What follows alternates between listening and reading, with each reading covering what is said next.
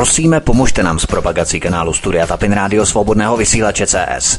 Pokud se vám tento nebo jiné pořady na tomto kanále líbí, klikněte na vaší obrazovce na tlačítko s nápisem Sdílet a vyberte sociální síť, na kterou pořád sdílíte. Jde o pouhých pár desítek sekund vašeho času. Děkujeme. Připravili jste se, velice rychle jsme se připojili, takže dámy a pánové, já vás zdravím a vítám. Máme z pátek 18. listopadu roku 2022 a pravidelné hovory u Klábosnice s Vítkem a s panem VK, šéf redaktorem Aeronetu. Tak, pánové, to je jenom rychlý úvod, nahrávání běží, všechno jde, takže předávám žezlo. Super, takže když vypadneme, tak nahrávání běží, takže studie to bude mít stejně ne, to pro všechny. tak Martine, eh, díky moc, já tě samozřejmě zdravím, zdravím zároveň všechny i naše posluchače svobodného vysílače, hovory u Klábosnice, hovory u Zápecnice, možná jsme všichni zapecí, protože venku je pošmurno, je tam ošklivo, mží, prší a tak dále, takže všichni jsme určitě doma u teplého nápoje, teplého čaje, anebo třeba svařáku, anebo u čehokoliv. Takže vás všichni vítáme a zdravím zároveň i tebe, VK, šéf redaktore a Ironet News. Ahoj VK, ahoj. Ahoj Vítku, ahoj Martin, já vás zdravím. Dneska zase tady jsem na čas, že jo, jsme se připravovali, eh, takže můžete otevřít šampus, že jo, rosístku je i když to jedá, no, ale to vy nemáte, že jo, vy tam máte nějaký to pivo, chlemtáte to pořád, já vás stejně eh, do vás vidím jako do půl litru, eh, takže vy si to dneska užijete, že jo, my probereme zajímavá témata, zdrbneme kde koho a pustíme se do prvního tématu, takže ať přidám slovo Vítku. Orosíme dno, to je taková propovídka, je, když eh, podíváme na dno sklenice, orosíme dno, se říká, tak eh, doufám, že nebudeme rosit dno příliš často. Samozřejmě my dáme potom pauzu, protože začínáme brzo, takže dáme pauzičku zhruba kolem čtvrt, mezi čtvrt až půl na devět, tak eh, abychom to trošku odstínili, ty témata, ta témata, která pojedeme. Samozřejmě pojedeme do devátého hodiny, nepojedeme fest, nepojedeme nonstop, pojedeme právě s tou pauzičkou. Takže první téma, já myslím, že je to úplně jasné i podle toho, co jsme publikovali na facebookových stránkách svobodného vysílače případně klubu svobodného vysílače, anebo na VK stránkách svobodného vysílače. Jana Černochová, Vít Rakušan a další váleční štváči se chytili do vlastní dezinformační pasti. Šířili lež o ruské raketě v Polsku, která se ukázala být ovšem raketou ukrajinskou. Budou vyvozené nějaké důsledky. Eh, slavili jsme samozřejmě 17. listopad a možná bychom se mohli zamyslet nad tím, proč Jana Černochová by chtěla na výročí sametového kabátu vyhlásit válku Rusku. Eh, tento konflikt eh, VK nádherně ukázal, jak čeští váleční váleční štváči vyloženě lační potom, aby nás zatáhli do té války za každou cenu, ale prostě pořád se to ne a nedaří, že? Ano, jednoznačně. To, to, co předvádí česká vláda a polská vláda jmenovitě, tyhle dvě vlády, to je opravdu něco naprosto neuvěřitelného a jsme doslova jednou nohou pořád eh, ve třetí světové válce s těmito vládami.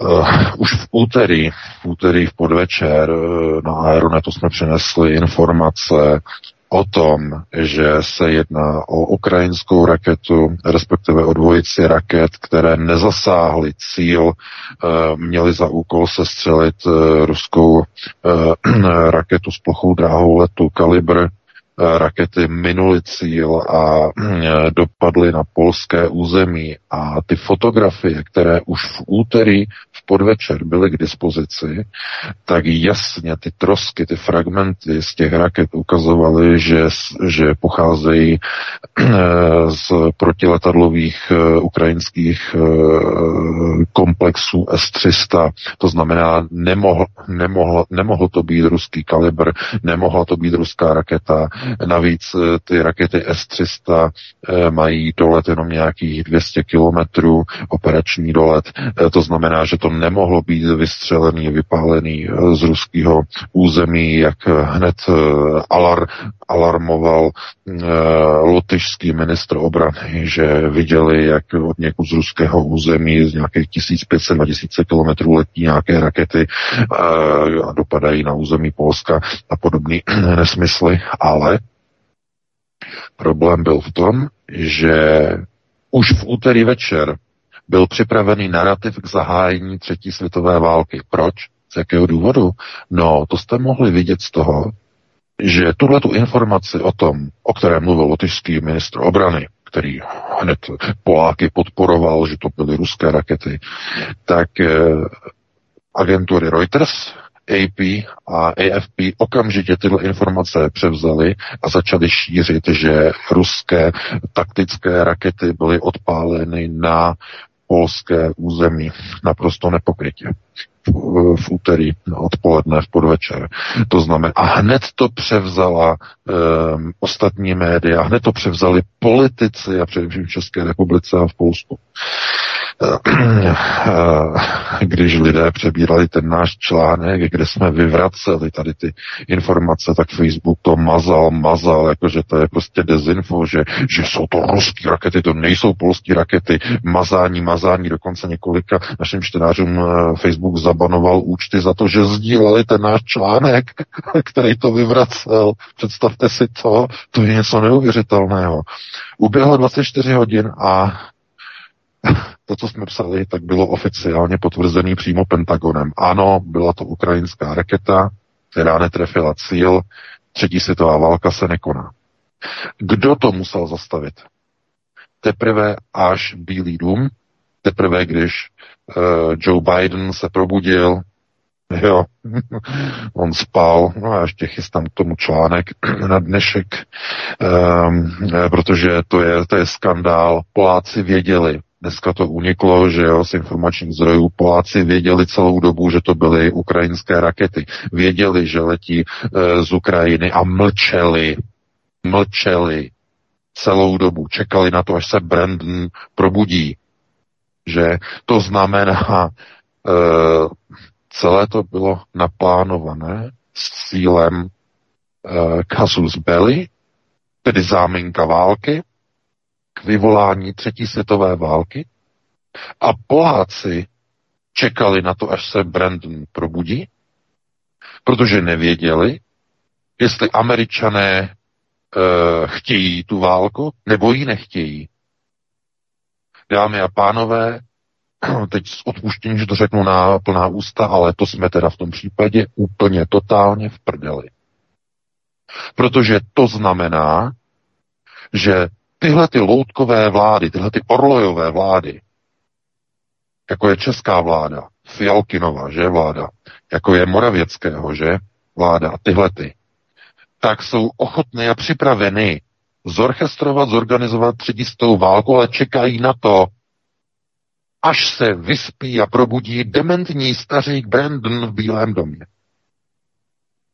Dámy a pánové, to jsme opravdu v prdeli. V tomto okamžiku totiž politické reprezentace nehájí zájmy svých vlastních národů, svých vlastních států, ani té Evropské unie. Ne. Čekají na to, až se probudí eh, kognitivně nespůsobilí a s mentálními a řekněme um, myšlenkovými uh, problémy spící americký prezident. Takže hm, jaký je výsledek celého toho příběhu? No, že tentokrát uh, to museli američané zastavit, protože oni nechtějí uh, válku s Ruskem zcela jednoznačně. Uh, oni mají svoje vlastní zájmy na Ukrajině, ale ty zájmy jsou vždycky v proxy režimu. Proxy režim. Američané nechtějí do přímého střetu s Ruskou federací, protože takový střet by samozřejmě skončil termonukleární výměnou. Takže američané a jim tedy vyhovuje bojovat s Ruskem proxy skrze prostředníka, skrze armádu prezidenta Kokainského, který samozřejmě dezinformoval a ještě dneska tvrdí, ještě opravdu dneska, ještě dneska, že jsou přesvědčeni, že to byla ruská raketa, že ukrajinské protivzdušné síly se nikdy nemílí ve vystřelení a jejich rakety nikdy neminou cíl. Dámy a pánové, tohleto dneska e, takovýhle blepty má kokainský. To znamená, e, že se nacházíme v situaci, e, kdy se o tom, jestli bude válka nebo nebude válka, rozhoduje podle toho, kdy se vyspí dementní prezident na druhé straně oceánu. Protože od toho se to rozvíjí. A od toho se to odvíjí. to je tragédie. A e, víte, takové vlády, loutkové vlády, marionetové, spíš pimprlové vlády, e, nemají hodnotu ani co by se za nehed vešlo.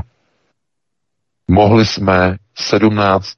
listopadu včera místo nějakých vzpomínek na velkou kabátovou revoluci jsme mohli řešit úplně něco jiného. Mohli jsme řešit vypuknutí e, konfliktu mezi Severoatlantickou aliancí a Ruskem. Přímo. Ostrý konflikt. No, protože kdyby Poláci u toho zůstali a začali a dál by tvrdili, že se jedná o ruské rakety, které zabily dva lidi, no tak to by byl vojenský útok na eh, členský stát Severoatlantické aliance. Poláci by aktivovali článek 4, hned potom článek 5 eh, v rámci nějakých diskuzních koleček, které by proběhly v Bruselu, no a e, to by trvalo zhruba jeden den v tu středu a nad ránem toho 17. včera bychom byli ve válce s Ruskem. No a teď, když se podíváte na reakce té tragédie, že tragédie v sukních, eh, tak eh, někdo chce tak moc tu válku, tak moc, že by bylo nejlepší, kdyby eh, paní ministrině sedla do toho tanku, do nějakého a vyjela na tu Ukrajinu a šla sama bojovat proti tomu Putinovi, protože stojí o to, usiluje o to, moc ráda by bojovala. Já říkám, lidem se mají jejich přání plnit. Měli bychom mít to pochopení pro ty politiky, tak skutečně udělat sbírku, já říkám, na, ne na ten kabelkový tank, který paní ministrině si nosí v kabelce hm, z nějakých důvodů, ale udělat sbírku na pěkný moderní tank. Občané by rádi přispěli nejenom na jeden i na více tanků, tam bychom mohli posadit celou tu českou vládu, úplně celou a poslat je na Ukrajinu proti tomu Putinovi. Já jsem za opravdu udělat tu sbírku a mm, splnit jim jejich sen, ale pouze jejich. Tohle to není sen občanů České republiky. Nikdo, nech, nikdo normální, zdůraznuju pozor, střelených lidí je taky hodně, že v zemi pod Mahrálem to o to nic. Ale normální lidé nechtějí válku, normální lidé jsou proti válce, normální lidé chtějí každou válku ukončit co nejrychleji a co nejdříve, když už tedy vypukne. A mm, jestliže politici vyzývají k odvetám a k odezvám proti něčemu, o čem ještě vůbec neví, jestli vůbec to Rusko za to může, že tam ty rakety dopadly, tak to znamená, že znovu to zopakuji v tom případě a v takovém okamžiku jsme úplně, úplně, ale opravdu všichni prdeli. Protože e, to znamená, že ti politici se nechovají jako politici, ale chovají se doslova a do písmene jako váleční štváči, kteří stojí za plotem, koukají a celý natěšení se těší už, už, už, aby začaly ty rakety lítat, už, už, aby ty tanky vyjely z těch kasáren. Už se natahují Kanady, už se natahují maskáče, už se nasedá do transportérů, už naskakují sbory na nákladáky a už jdou k hranicím a hurá na Rusa. Přesně tohle. Nevyšlo to, že pro ně velký špatný. Roní krokodýlí slzy. A to z toho důvodu, že oni opravdu už věděli, že když už dopadnou rakety na polské území, tak to už z toho něco bude, už je vymalováno, už je jisto, budeme povolávat.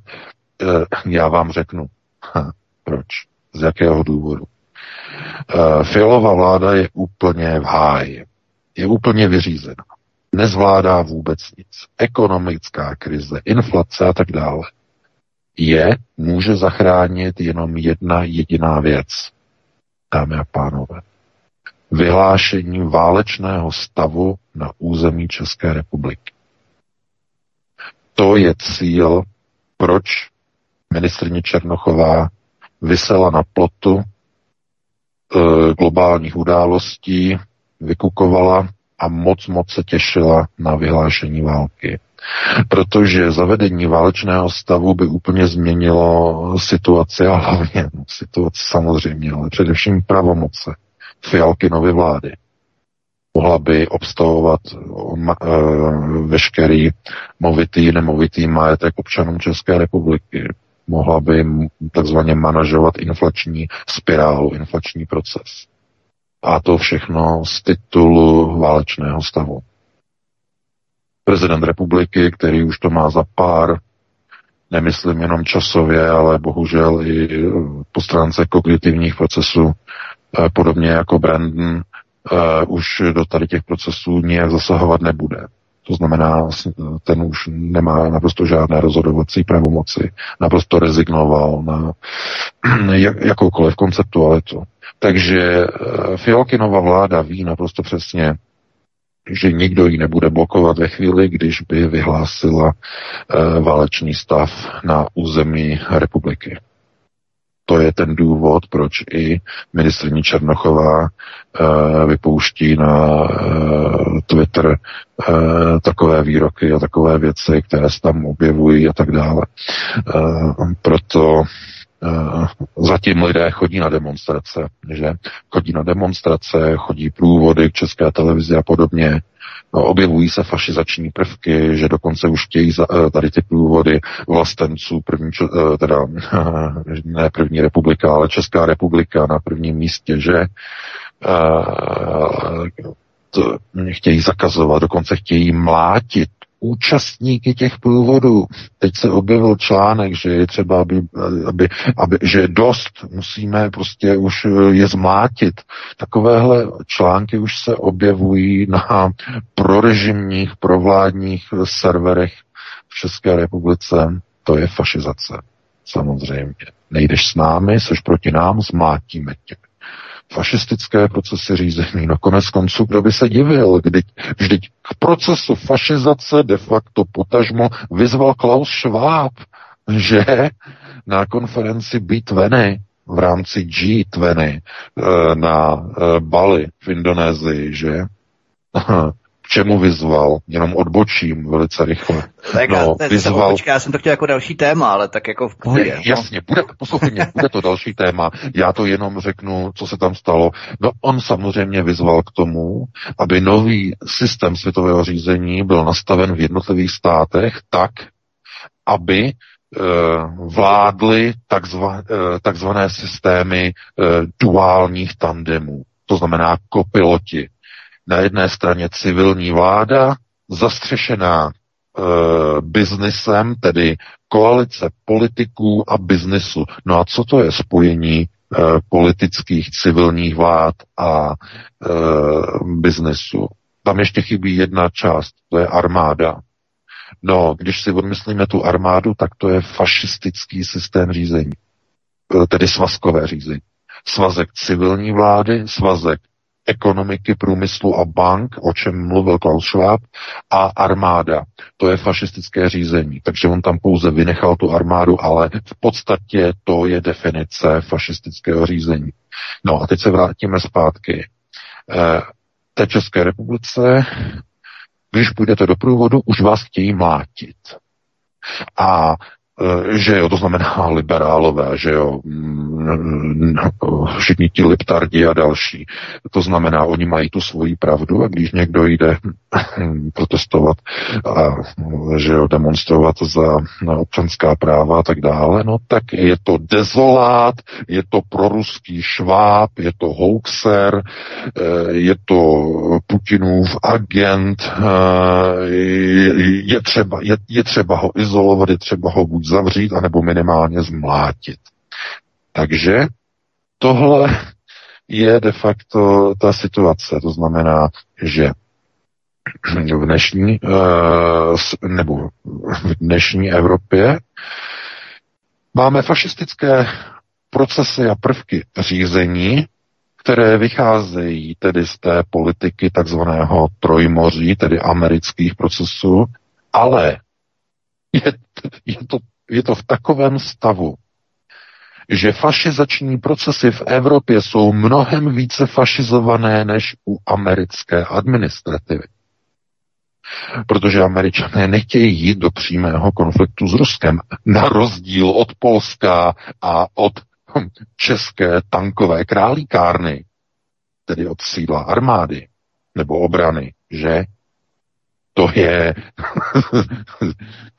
chápete, uh, oni chtěli, opravdu moc chtěli v úterý zatáhnout Severoatlantickou alianci za každou cenu do války na Ukrajině rovná se proti Rusku. No co by znamenal vstup Severoatlantické aliance na Ukrajinu? No okamžitý střed a konflikt s, rustý, s, s ruskými vojenskými komplexy. Tam by nešlo, aby se Rusové vyhnuli úderům na jednotky a obrané systémy Severoatlantické aliance. Byla by to otázka několika hodin. Nebylo by to z minuty na minutu, ale otázka jednoho dne, minimálně jednoho večera nebo jedné noci, když uh, lítají uh, ruské kalibry na Ukrajinu. Tam, tam by to začalo. Tam by dopadly některé střely na rozmístěné, čerstvě rozmístěné jednotky Severoatlantické aliance, byl by to útok ruskými raketami na NATO a v tom okamžiku bychom stáli ve třetí světové válce. Přesně v tom okamžiku, protože NATO by provedlo protiúder zrušilo by Rusům někde nějaká postavení nějakých raket nebo nějaké lodě v Černém moři. E, Moskva by na to okamžitě reagovala odvetným úderem a e, v, jaká, jaká fáze, v jaké chvíli by ty údery byly ještě pořád konvenční a kdyby se přepnuly na termonukleární údery, preventivní malé, i kdyby byly malé, operačně taktickými raketami e, e, s jadernými hlavicemi. Kdy, v jakém okamžiku, no to nikdo neví samozřejmě. To by byla otázka několika, několika hodin během jedné noci, nebo během dvou dnů. Tam někde by došlo k rozhodnutí, eh, že eh, Rusové by třeba zjistili, za noc nám Severoatlantická aliance potopila pět lodí v Černém moři. Pět. Pět křížníků. Je to tak velká ztráta, že ztrácíme, by řekli, nebo by, by vyhodnotili ztrácíme kontrolu nad Černomorskou flotilou, ztrácíme kontrolu nad Krymem. Tohle to všechno musíme nepřítele zastavit operačně taktickými údery na bojové svazy nepřítele rozmístěné na západní Ukrajině e, a v Černém moři. To znamená operačně taktické údery proti americkým letadlovým lodím. E, že se jmenuje se Lincoln, nebo e, ta, která teď momentálně operuje ve středozemním moři. To znamená e, taktický nukleární úder proti letadlové lodi americké. A v tom okamžiku jsme ve třetí světové válce. V tom okamžiku. Takže tohle to chtěla rozpoutat nebo nás přiblížit, že jo, ta královna, která tam je, že v roli ministrině obrany, Eh, já opravdu říkám, když tihle politici chtějí tak moc tu válku, tak se pojďme složit na nějaké ty zbraně, na nějaké ty tanky a pojďme je poslat na Ukrajinu, tam bojují, ale bez nás.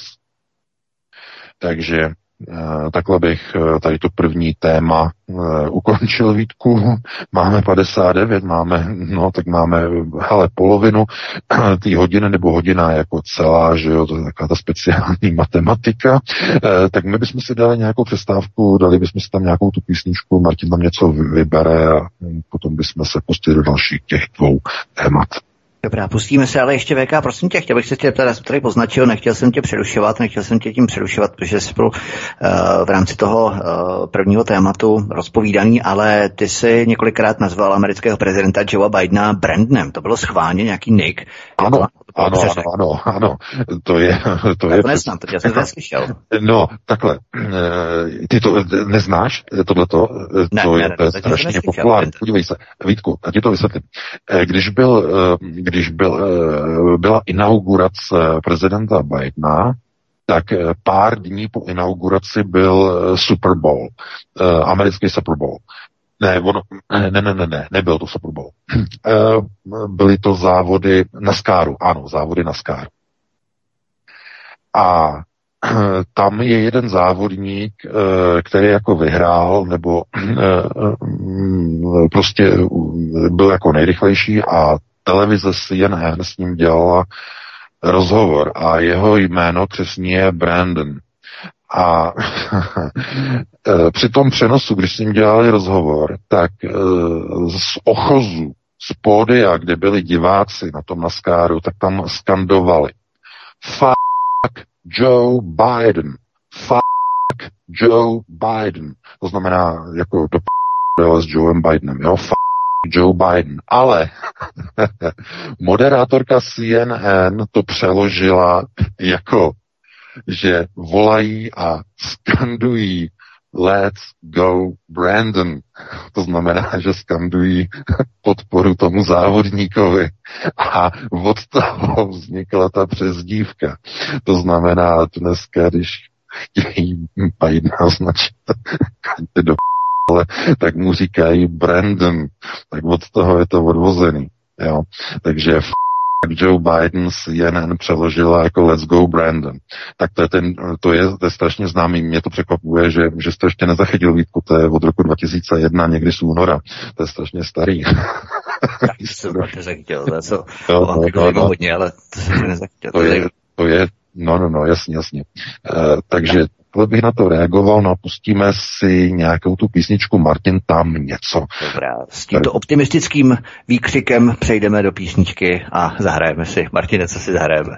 No, tak nevím, tak asi šamana postajme. No, novou hvězdu ruskou. Prosíme, pomožte nám s propagací kanálu Studia Tapin Rádio Svobodného vysílače CS. Pokud se vám tento nebo jiné pořady na tomto kanále líbí, klikněte na vaší obrazovce na tlačítko s nápisem Sdílet a vyberte sociální síť, na kterou pořád sdílíte. Jde o pouhých pár desítek sekund vašeho času. Děkujeme. Schválně. Встанем, встанем, встанем. Пока еще с вами мы живы, и правда за нами. Там сверху на нас кто-то смотрит родными глазами. Они улыбались, как дети, и в небо шагали. Станем и ближе к ним станем. Встанем, Пока с нами рядом Господь и истина с нами. Мы скажем спасибо за то, что победу нам дали. За тех, кто нашел свое небо и больше не с нами. Встанем и песню затянем.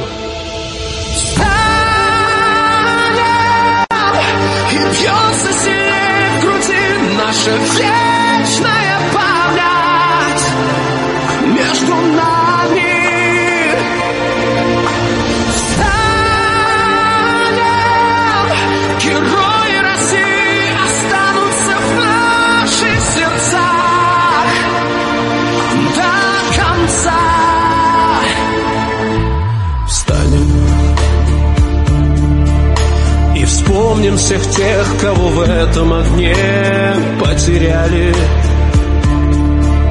Кто шел умирать за свободу, а не за медали? Я знаю, что мы обязательно встретимся с вами. Встанем и снова затянем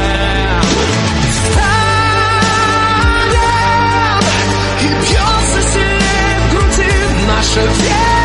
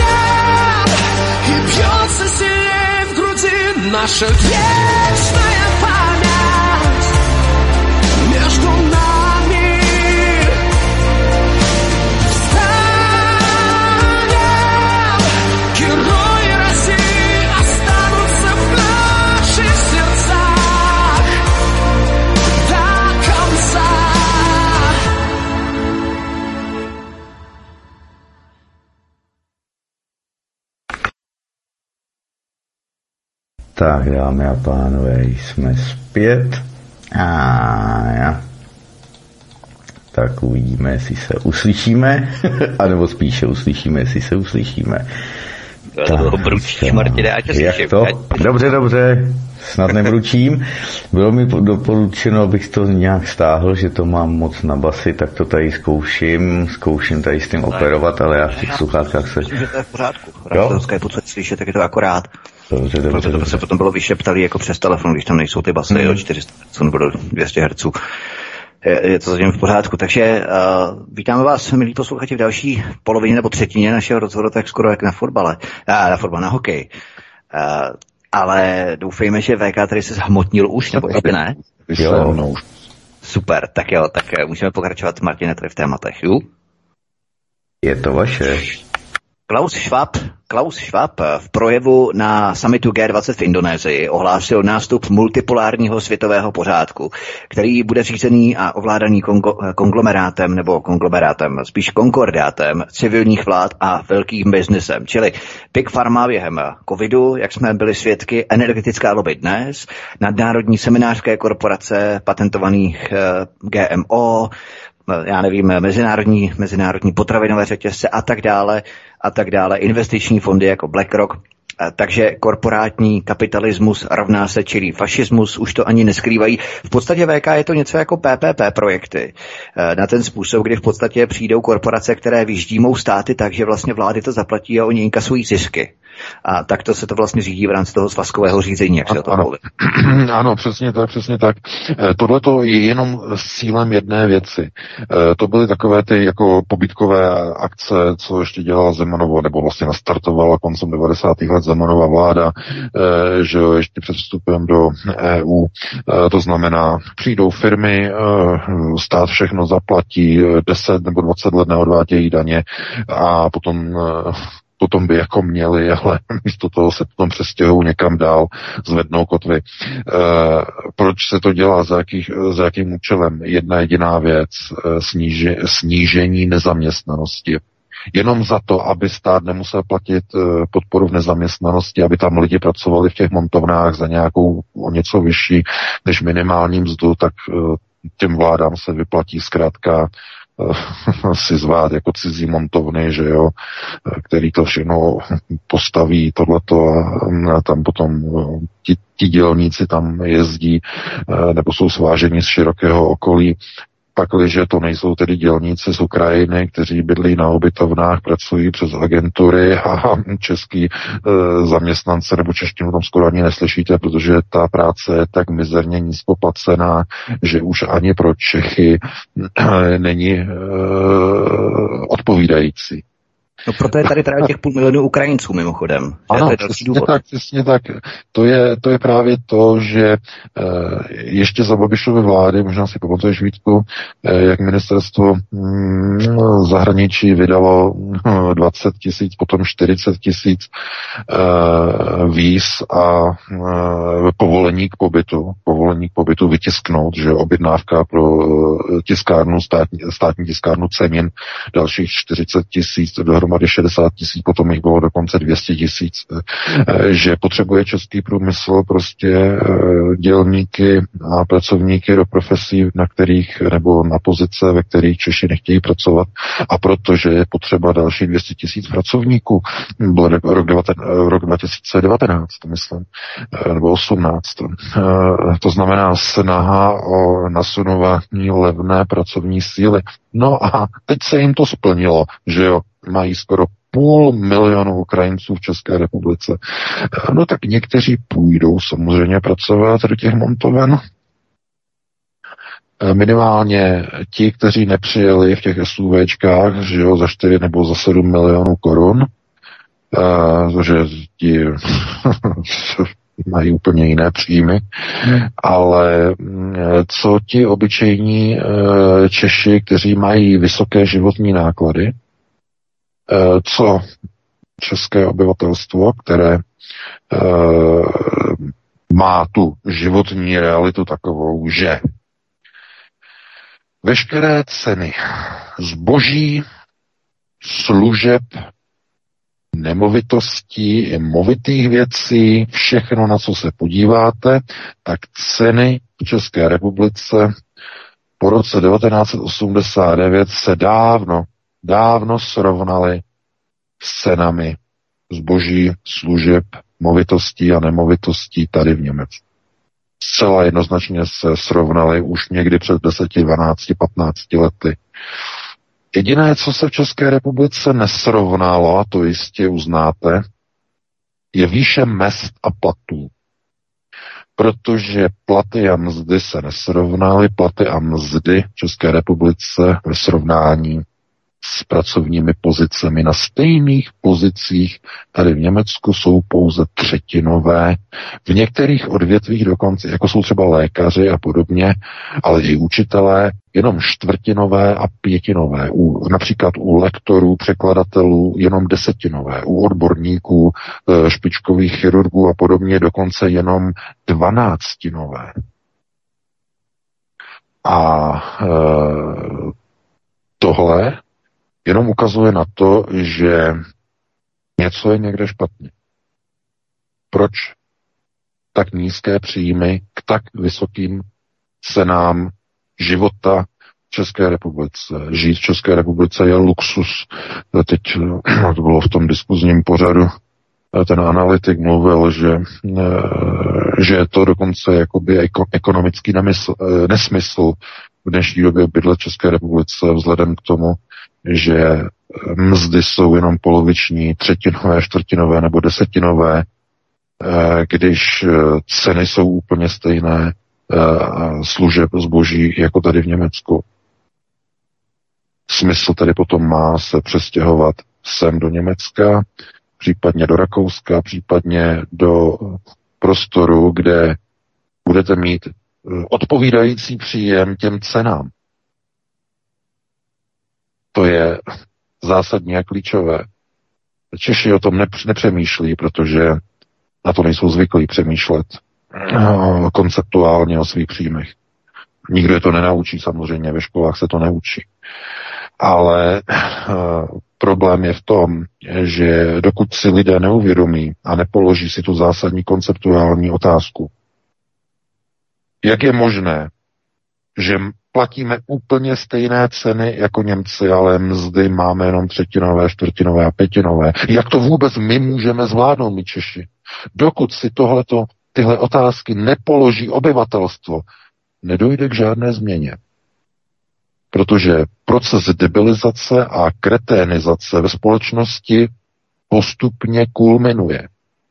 To znamená, eh, když e, společnost není schopná chránit ani své děti během covidové krize, že vakcínky špejle, vakcínky špejle, e, š, š, že strkají vám špejle do nosu nebo prostě píchají experimentální roztoky a rodiny ne, ani nemají ochotu chránit to dítě.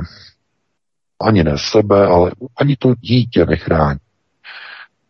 Jak byste mohli očekávat, že taková průměrná rodina si začne pokládat konceptuální vyšší otázku o tom, jak je možné, že má takový příjem, eh, ale platí stejné ceny jako vedle za kopičkama v Rajchu.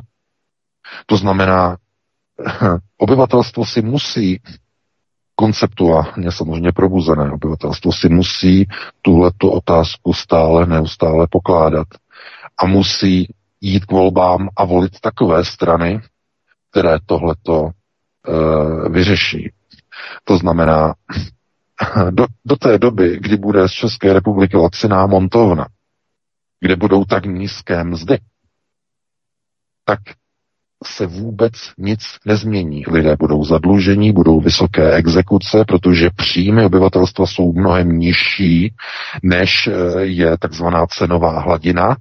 Do toho započtěte inflaci a máte v podstatě mix výbušné situace, kdy na jedné straně e, máte stále méně a méně e, kupní síly, na straně druhé ceny rostou a rostou a rostou. Při třetinových, čtvrtinových, pětinových nebo někde dokonce desetinových mzdách ve srovnání s Německem. A e, proto teď se ve velkém kruhu vracíme zpátky Fialinkově vládě a k tomu, proč potřebuje vyhlásit válečný stav. Protože i jemu, Fialovi, je jasné, že tohle je neudržitelný stav. Proč? No dokud nebyla vysoká inflace, tak eh, slabá kupní síla obyvatelstva, která v roce 2018 nebo 17, 17 vedla americkou banku JP Morgan, že ve svém ratingu přesunula Českou republiku ze skupiny rozvinutých zemí do zemí rozvojových. Jistě víte, že od roku 2017 podle ratingu, ratingu JP Morgan je Česká republika rozvojovou zemí. Tak důvod tehdy banka uvedla kvůli tomu, nebo důvod, jsou nízké příjmy obyvatelstva, nízká kupní síla ve vztahu e, k cenové hladině zboží a služeb. To je ten důvod. Chápete? Takže i kmenová banka Fedu, JP Morgan, ví, kde je ten problém. No a který z politiků, z těch, které volíte do uh, Knesetu, který z nich má někde nějaký volební program, který by tenhle ten příjmový problém dokázal pojmenovat? Která z těch stran tam je? Ani jedna. Ani jedna z nich. Proč? No, potom už to, protože teda e, není dovoleno. Není dovoleno. Z České republiky má být montovna e, na věky. To znamená otrocká síla, jako za protektorátu Čechy a Morava, budeš pracovat tady za rendlík, nějaký polívky, tohle to málo, tady budeš na ubytovně a když budeš remcet, tak tě zavřeme nebudeš smít uh, si uh, moci říct to, co chceš, protože všechno bude sledovaný, všechno bude zablokovaný. Že jo, když půjdeš do demonstrace, tak tě tam zmlátí, protože k tomu vyzvou nějací uvědomělí uh, sfašizovaný svazáci, novodobí, že? No a ve chvíli, kdy přijde obrovská inflace, tak k čemu dojde? No, není možné už subvencovat nízké příjmové hladiny obyvatelstva úvěry, půjčkami, leasingy, hypotékami, splátkami leasingu a hypoték, splátkami půjček, splátkami účelových úvěrů. Chápete? Inflace, tenhle ten podpůrný mechanismus, aby ty chudé ovečky nezemřely na úbytě, tak si ty ovečky musí půjčovat. Jenže ve chvíli přijde inflace, tak ta tenhle ten splátkový kolotoč likviduje. Není možné nízkopříjmové ovečky udržet naživu. Takže co se s nima udělá? No buď se pošlou a vyštvou se do války, což dělá Černochová, a nebo se musí zavřít, a nebo se musí zmlátit, aby nechodili do ulic demonstrovat. Jedno nebo druhé. Ale jiné řešení už není. Proto Fialová vláda chce válečný stav vyhlásit, aby mohla kontrolovat procesy. Ano, takhle daleko je ta situace. Oni potřebují válečný stav, aby dokázali zmanažovat zoufalou a explozivní sociální situaci v České republice. Proto začal Fiala jezdit v pancéřovém neprůstřelném autě. Možná se zaregistrovali. Má přidělenou neprůstřelnou limuzínu. Neměli, původně neměli, teď mají. Podobně jako Igor Matovič na Slovensku. Ten má přidělenou od minulého roku. To znamená, eh, chápete, oni vědí, jaké procesy eh, probíhají a vědí, že naštvání obyvatelstva bude postupně vzrůstat s tím, jak hlouběji budou mít do svého nákupního vozíku Tady už nebudou moci topit na tolik, kolik mo- byli zvyklí. Tady nebudou mít tolik jídla, jak byli zvyklí. E, tady nebudou moci jezdit tak často, protože, že jo, jak byli zvyklí a tak dále. E, nebudou moci toto, toto, toto. A nebudou už moci ani si říct nějaký svůj názor, protože budou přijaty různé prostě zákony na blokování nějakých webů, e, budou přijaty zákony na diskuze a komentáře, že jo, to je teď nový návrh, že by se mohlo diskutovat v Evropské unii pouze jenom naproti dokladu totožnosti, že jo, to je ten návrh paní Jourové, Uh, ona to nenavrhla takhle přímo, ale vyplývá to z toho jejího návrhu, že jo, toho evropského elektronického zákona, že každá diskuze musí být dohledatelná, identifikovatelná. Co to znamená? No, že byste se museli přihlašovat do diskuzí přes bankovní identitu, znamená prokazatelně, kontaktovatelně, uh, už žádné anonymní diskuze v Evropské unii. Uh, to znamená, oni tohleto, všechno, co provádějí, je vlastně snaha zmanažovat odpor ve společnosti aby lidé nemohli demonstrovat, aby nemohli e, protestovat, aby nemohli remcat, aby nemohli rejpat. E, Tohle to všechno de facto je součástí e, tohoto procesu. A e, řekněte si, je to demokratický proces? No, to je fašizační proces. Ale co když ten fašizační proces je odhlasovaný v demokraticky zvoleném parlamentu? Aha. A máme problém. Máme paradox. Fašismus přece není demokratický systém, no ale jestliže fašistické procesy schvaluje demokratické obyvatelstvo ve volbách, tak nastává paradox. Fašistická demokracie. Ano, dámy a pánové. To je, to je ten kočkopes, který momentálně vzniká v Evropě.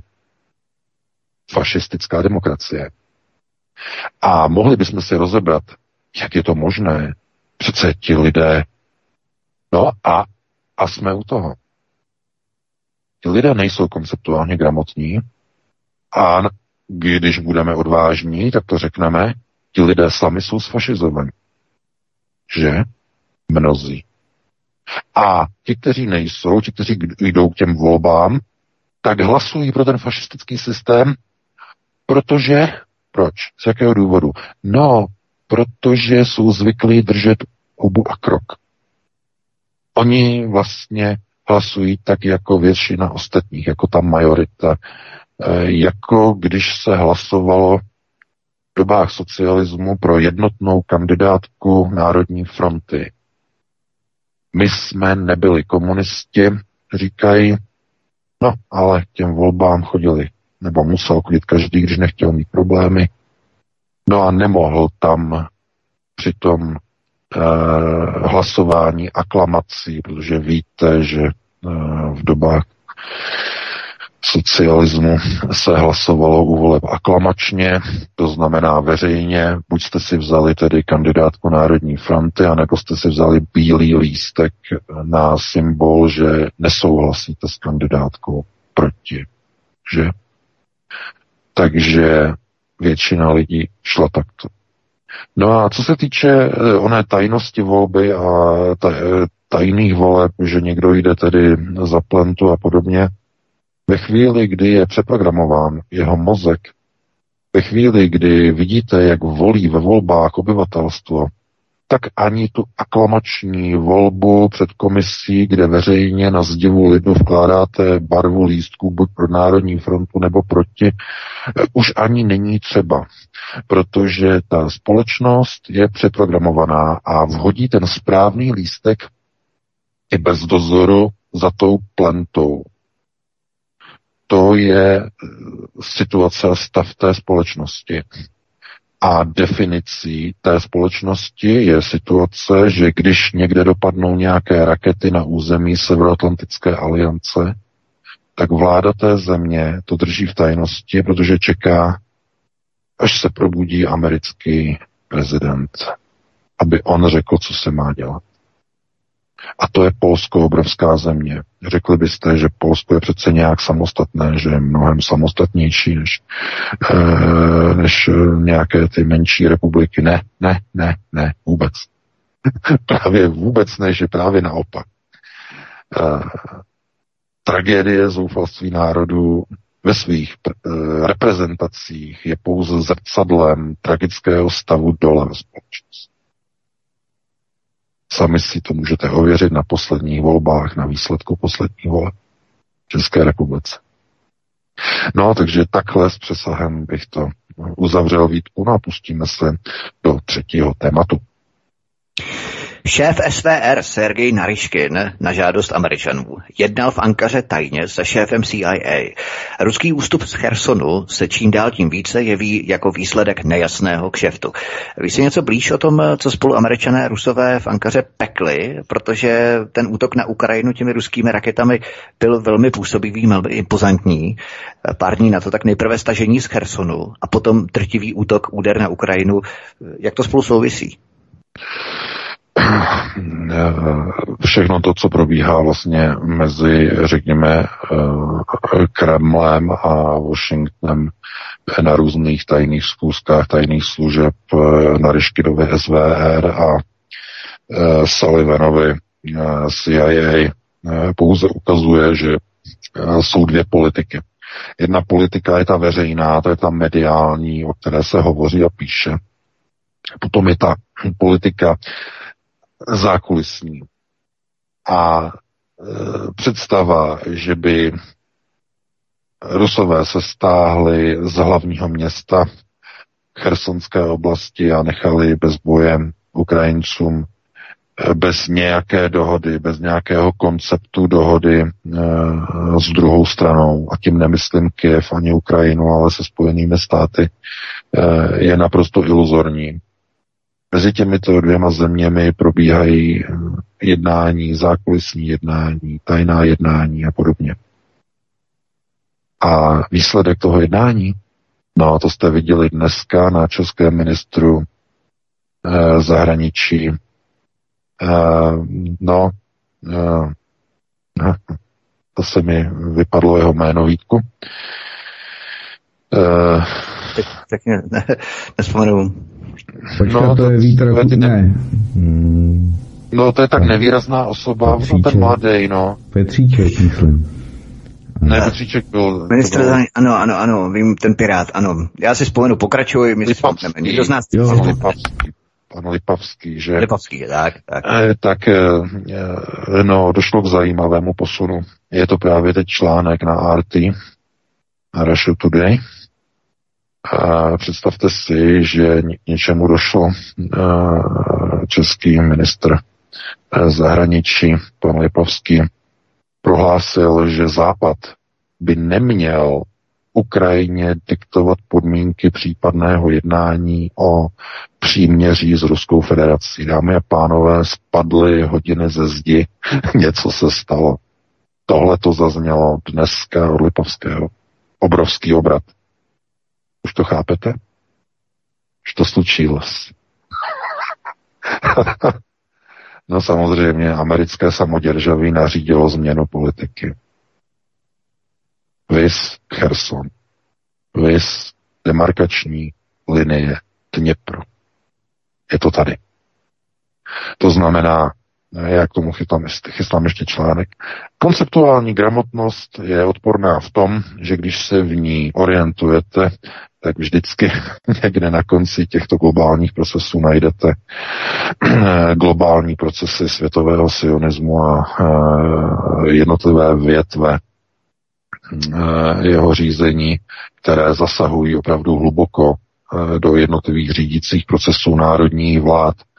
No a ruské procesy, samozřejmě znovu na straně druhé řízené domem Chabat.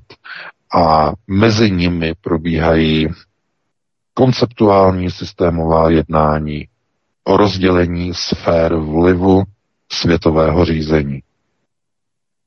Ještě znovu se vrátím eh, ke Klausu Švábovi na Bali, na konferenci. Co on v podstatě zopakoval o multipolaritě světového uspořádání, o nové multipolaritě, o fragmentaci světa, kdy svět má být rozdělený, fragmentovaný, ale zároveň má spolupracovat, aby fragmentace nebyla až příliš velká. Eh, co to je? Co je to multipolarita? No to je přesně to, o čem hovoří Vladimir Putin, že usiluje o rezet světa na multipolaritu. A e, kdo rozhoduje o těchto procesech? No to není samozřejmě Kreml, není to ani Vladimir Putin. Snahu o multipolaritu, o multipolarizaci světového řízení usiluje Dům Chabat na jedné straně a Dům Sion na straně druhé. To znamená dohoda o rozdělení sfér vlivu, tam naše a tady naše. Vaše a naše.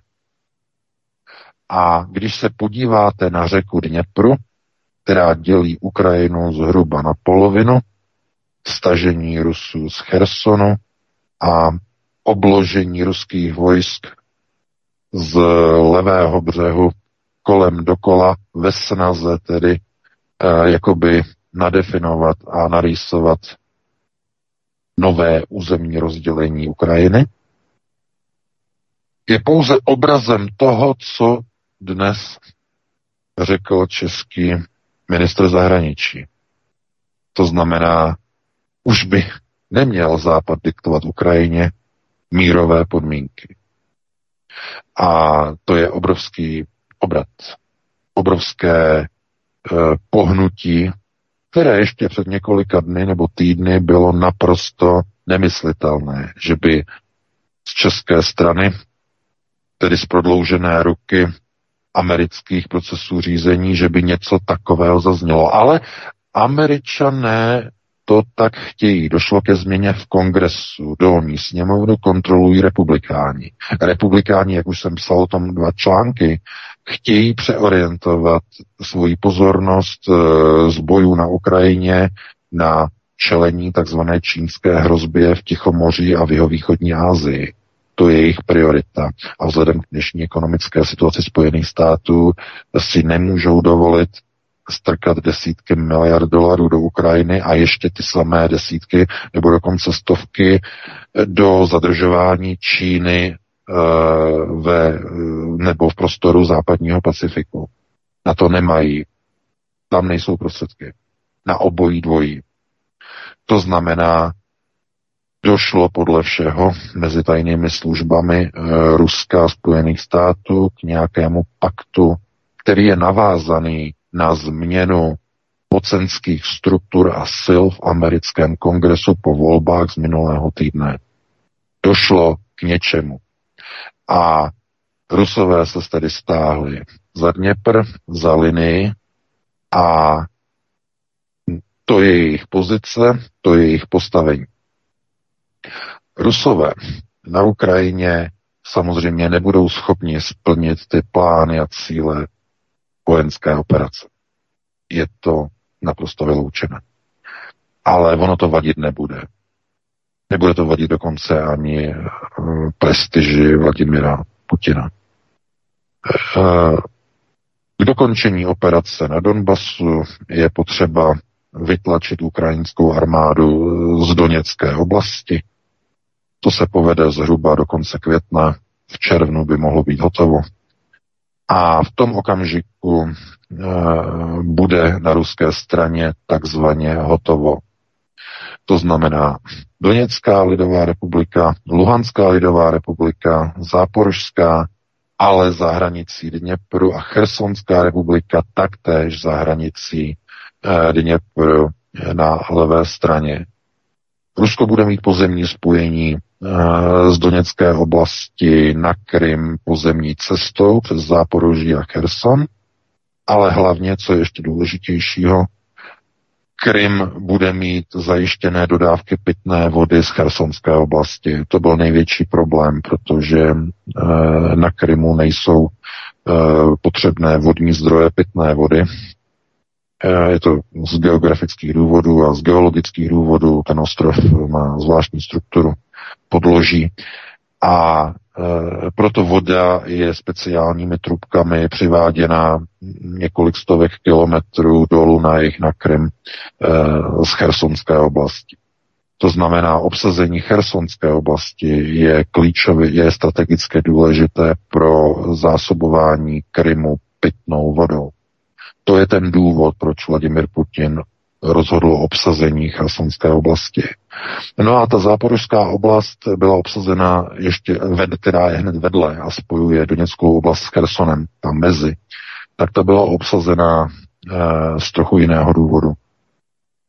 Aby Ukrajinci už neměli přístup k Azovskému moři z Mariupolu, ze kterého ohrožovali e, Kerčský most. To znamená, dneska Azovské moře je vnitrozemské ruské moře, tím, že tedy byla obsazena e, oblast eh, záporoží. A z těchto důvodů Rusové mají hotovo na Ukrajině. E, ten koncept s novou administrativou, tedy administrativa je stejná, ale s novým kongresem ve Spojených státech je nastavený do té podoby, že teď se rýsuje situace, že Ukrajina v nějaké chvíli bude muset přistoupit na tu faktickou uh, situaci, kdy je jasné, že Rusové ta území nemůžou opustit, protože by to ohrozilo jiná ruská území a jiné ruské strategické zájmy. To je realita. A snažit se tohleto nějak změnit znamená jít do války s Ruskou federací. Už i na západě, už i v Bruselu to vědí. Vědí to v Severoatlantické alianci. Rusové si ta území musí podržet ze strategických důvodů, ne kvůli tomu, že se jim tam něco zalíbilo, že by si řekli, no tak bychom si ještě, co nám ještě chybí, že jo, tohle to ještě bychom chtěli a tady to. Ne, ne, ne, takhle to nefunguje. Obě ta dvě území, ta připojená, jsou strategicky důležitá pro ruskou bezpečnost. To znamená, tohleto oni si budou chtít podržet. A Západ může přistoupit na toto rozdělení Ukrajiny s tím, že při tomto rozdělení de facto bude garantováno, že Ukrajina, ten zbytek té Ukrajiny zůstane. Pokud na dohodu nebude přistoupeno, reálně hrozí, že eh, Rusko bude muset použít plán B a bude muset otevřít novou frontu z Běloruska a začne zřejmě příští rok na jaře z Běloruska obsazovat západní Ukrajinu, aby odřízla Ukrajinu od dodávek zbraní z Polska.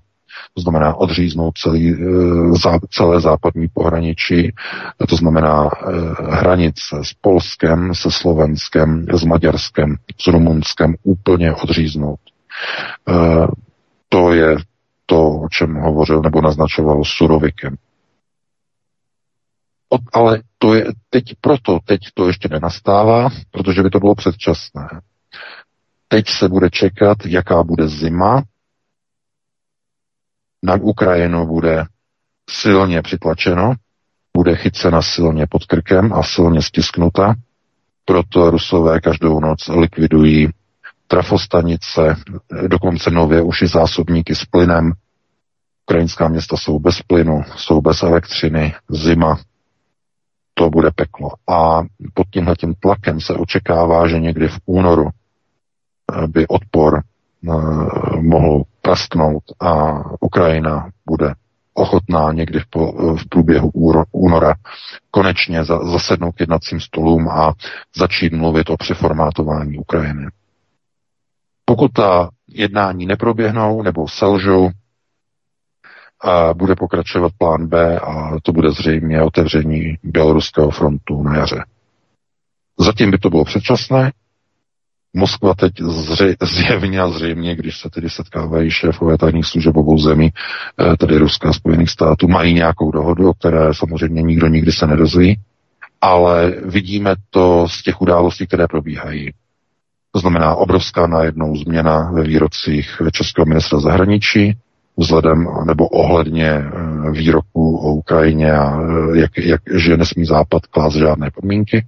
Najednou vidíme ruské stažení z Chersonu, naprosto nepředstavitelné. Eh, najednou vidíme, že se v Americe změnilo vedení dolní sněmovny amerického kongresu a najednou vidíme neuvěřitelnou věc, že zatímco Polsko a Česká republika chtěli využít uh, dopad dvou uh, ukrajinských uh, raket do Polska a chtěli to využít k vyvolání války, tak američané řekli ne. Řekli ne a vydali signál, že to byly opravdu polské aeronety, teda polské rakety, jak psal Aeronet. Tedy ne polské. Do Polska spadly ukrajinské rakety. Že? Nebyly to ruské. Američané to museli potvrdit. Dokud to nepotvrdili američané, že to opravdu, opravdu, ale opravdu byly ukrajinské rakety, které tam dopadly, tak všechna média mainstreamová psala, že ruské rakety dopadly, Rusko zautočilo a tak dále a tak dále. A ve chvíli, kdy američané to popřeli a řekli, že to opravdu byly ukrajinské rakety, tak všechna mainstreamová média byla v šoku a neví, jak teď na to reagovat. V šoku je i Zelenský, že e, v šoku je mm, Černochová, všichni jsou zkrátka v šoku. Jak je možné, že toho američané nevyužili? Teď si mnozí, tito konceptuálně slepí, u moci že eh, jak v české vládě, tak i v té polské najednou začínají uvědomovat, proč američané tuto báječnou příležitost, proč ji nevyužili, proč ji zablokovali. No je to kvůli tomu, že američané do přímého konfliktu s Ruskou federací ji nechtějí a nikdy nepůjdou, pokud by Rusko skutečně samo od sebe nezautočilo opravdu a doopravdy na spojenecká uh, území Severoatlantické aliance. A to je velké zklamání. Jak u Poláků, to znamená konceptuální probuzení, tak i u českých politiků, kteří najednou musí přešíbrovat, musí přihodit výhybky a najednou musí začít mluvit o tom, že nikdo přece nemůže Ukrajině diktovat podmínky mírových podmínek. Eh, pro jednání s Ruskem. To znamená, najednou se zařazují zpátečky, najednou se dává noha z plynu pryč, najednou se začíná šlapat na brzdu lehce, eh, aby to nevypadalo moc divoce. Eh, ty procesy zkrátka probíhají. No, ne, jako měli bychom být rádi, na straně druhé by nám mělo zatrnout, když si uvědomíme, že o naší evropské bezpečnosti rozhoduje to, jak a kdy se v Americe v Bílém domě probudí dementní brand. To je realita. A na tomto závisí osud Evropy, dámy a pánové. Takovéto konstatování. To znamená, hm, mohli bychom říct, kde, nebo kde se berou ti lidé, kteří volí takové politiky? Odpověď je taková, že berou se všude okolo nás. Máte je za sousedy, dokonce možná máte v rodině. Ti všichni volí tyto politiky. To znamená, máte oslavu 17. listopadu a na té demonstraci by měly vlád české vlajky. Když se podíváte, jaké vlajky vlaly nebo vlály na té kontra demonstraci v Praze včera, Evropská unie, modrá vlajka, modrá vlajka Severoatlantické aliance, americké vlajky. a výkřiky několika bláznů, kteří říkají, kteří tam křičeli, že jo, na ten průvod, eh, který šel České televizi, tam křičeli na ně, že Česká republika tam řvali, že patříme na západ, patříme na západ, patříme na západ. A ten páhan mu tam odpověděl, že nikam nepatříme, patříme sem. A já říkám, ano, přesně tak to je. To znamená, víte, před rokem 89 uh, reprezentace uh, tehdejších soudruhů komunistů prostě všechno dělala podle Moskvy. Že jo? Do Moskvy, co řekla Moskva, tak se udělalo. V roce 89 se to změnilo. Najednou se začalo jezdit do Bruselu. Že jo? No a e, nedávno, a teď bychom mohli říkat, kdy to začalo, jestli e, v roce 2012, protože to byl rok, který e, změnil mnohé procesy, e, ale jednoznačně od eh, nástupu Babišovy vlády eh, se politika překoordinovala a nově už se nedívá do Bruselu, ale dívá se, co rozhodne Amerika, co rozhodne Washington. Takže už se nejezdí do Moskvy, už se nejezdí do Bruselu, ale jezdí se do Washingtonu, jak rozhodne americký prezident. Až se samozřejmě probudí No, to, že dopadly rakety na e, území členského státu NATO a všichni křičí, že to byly rusové, no, kvůli tomu přece Brandna nebudeme v Bílém domě budit, ne? To je, panečku, chucpe. Haha. Kdyby to byl opravdu útok, tak už zřejmě Severoatlantická aliance je vymazaná z zemského povrchu, protože nikdo by Brandna nevzbudil, nikdo by ho neotravoval s takovou věcí, jako je třeba začátek nějakého úderu, začátek nějakého konfliktu. No, to je jenom absurdní no, jakoby konstatování toho, jaké procesy probíhají. Takže takhle bych uh, uzavřel tady to třetí téma. Vítku, máme 2047. Uh, jestli tam máš ještě nějaký doplňující dotaz, tak bychom ho vzali a když tak bychom dali přestávku a potom už bychom pustili lidi. Já bych se možná ještě VK věnoval tomu, o čem jsme se tady bavili, protože my se tady točíme v kruhu a zacykleni kolem eh, oslav výročí 17. listopadu, kdy tedy není co slavit. Nicméně v rámci toho 17. listopadu bychom tady mohli narýsovat určitou analogii, protože když eh, padla berlínská zeď, potom proběhl plišák, sametová revoluce naše a tak dále, tak eh, v prosinci následně kromě toho, že přijel George Bush starší a Michal Gorbačov na Maltu v prosinci 1989, kde projednávali eh, zbytkové, respektive ty eh, následné mírové, takzvané mírové dohody o rozpracování území a uspořádání eh, toho východního bloku podtažmo architektoniky rozpadu dále Sovětského svazu a tak dále. Byla tam samozřejmě vládní delegace obou států, jak Ameriky, tak eh, Sovětského svazu tehdejšího, ale zároveň tam probíhaly právě ty neoficiální jednání, což eh, byla KGB a CIA, v podstatě dvě největší rozvědky, světové rozvědky, vedle tedy Mossadu, ale eh, CIA a KGB tam dominovaly, to znamená Amerika a Sovětský svaz. A Blitzwag máme 33 let, teď v Ankara a ruská, teď už ne sovětská, ale ruská zahraniční rozvědka SVR spolu s americkou CIA také projednává ty zákulisní dohody. To znamená, že pořád tady diktují jakési podmínky, ty, eh, řekněme, kontrarozvědky nebo rozvědky, civilní rozvědky, tajné rozvědky, služby.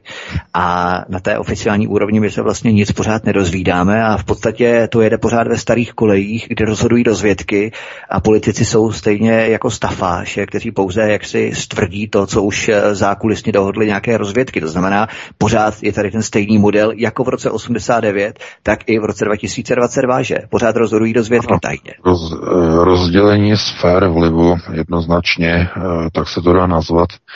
A eh, asi zřejmě dochází k něčemu, že o čem se hovoří dlouho, že vš- na Ukrajině se o tom hovoří hodně dlouho. Tam se říká, Všechno, co je za Dněprem, to je ruské. to je přísloví. E, je možné, je opravdu reálně možné, že tahle přirozená přírodní linie, tedy toku řeky Dněpr se stane eh, jakýmsi novým rozdělením Ukrajiny, novým jakoby polarizačním bodem. Eh, přičemž se bude teď jednat o tom, eh, s tou zbývající Ukrajinou, jak to vlastně s ní bude. Moskva bude usilovat o to, aby Ukrajina byla neutrálním státem. Otázkou teď je, co Moskva za tohle dokáže nabídnout Americe. To bude muset být nějaký velký obchod. Velká nabídka. Opravdu velká. Američani, pozor, američani jsou biznismeni. Eh, když mají dobrý obchod, tak oni udělají cokoliv. A eh, rozdělování různých sfér vlivu může být něčím někde vykoupené. Moskva může slíbit, že dá ruce pryč od Jižní Ameriky. Ukončí podporu Venezuele. Nicolás Maduro. Jedna z možností. Druhá. Rusko dá ruce pryč od Sýrie. Stáhne vojsko ze Sýrie. Bashar Assad zůstane sám. Třetí možnost. Rusko dá úplně ruce pryč od Tajvan když Čína by napadla Tajvan, Rusko, Rusko žádnou pomoc Číně neposkytne. To znamená, jsou různé kšefty, které budou pro Američany velice, velice lákavé a výměnou za to bude neutralita Ukrajiny. Tohleto podle mého názoru jsou ty rámcové dohody, které probíhají teď mezi ruskou americkou tajnou službou. A ten výrok ministra zahraničí Lipavského něco naznačuje, něco velmi zásadního. Protože takový výrok je naprosto neuvěřitelný vzhledem k tomu, co česká vláda ještě do nedávna prosazovala. Takže takhle bych na to odpověděl, takhle bych na to reagoval. My, VK, jestli vzpomínáš před půl rokem ještě v ledně Janu Lepavského, tak on se setkal s Anthony Blinkenem, ministrem zahraničí Joe Bidena a možná tam právě dohadovali už rámcové dohody, kořeny toho následujícího vývoje, který třeba by mohl pokračovat uh, v rámci tohoto konfliktu, že? protože on se setkal s americkým ministrem zahraničí v rámci bilaterální dohody. No, no, samozřejmě, ale to ten vývoj je velice dynamický a to, co po jasně, jasně. dneska nehraje roli, to je dneska jiná situace. Takže eh, takhle bych to asi uzavřel. Máme 2052, dáme nějakou 8-minutovou přestávku do těch devíti a potom bychom se pustili do telefonických dotazů. Dobrá, milí posluchači, budete mít čistou hodinu nakladání vašich dotazů, takže více než dost toho, aby se vás dovolalo co nejvíc, tak budeme rádi, když nám budete telefonovat a pokládat stručné otazy, věcné dotazy, tedy věcné dotazy a budete volat pouze jednou. Takže Martine, dáme si písničky. Tak, tak, tak, dobře, dobře, dáme si hudební svět a jejich země má a pak si dáme nějakou od něj, tedy dezinformační, takže jdeme na to DTD a ne dezinformační, jdeme na to. Prosíme, pomožte nám s propagací kanálu Studia Tapin Rádio Svobodného vysílače CS. Pokud se vám tento nebo jiné pořady na tomto kanále líbí, klikněte na vaší obrazovce na tlačítko s nápisem Sdílet a vyberte sociální síť, na kterou pořád sdílíte. Jde o pouhých pár desítek sekund vašeho času. Děkujeme.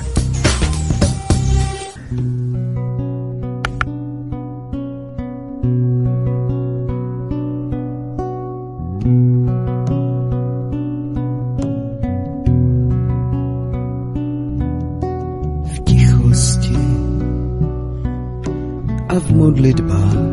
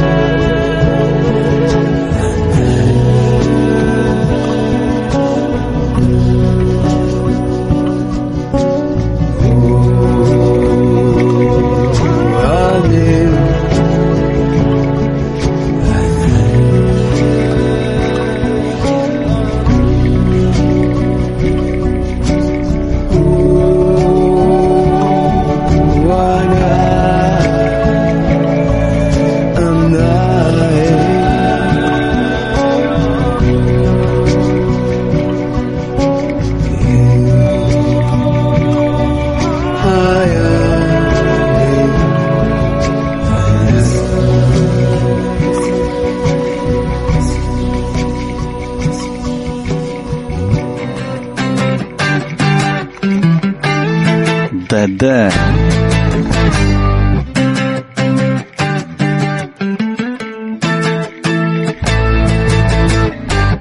Ve zprávách na ČT1 zaslechli jsem velkou senzaci. O seznamu webu, co prý chrlí dezinformací. Jsou jako velká kopa hnoje, říkal moderátor naštvaně.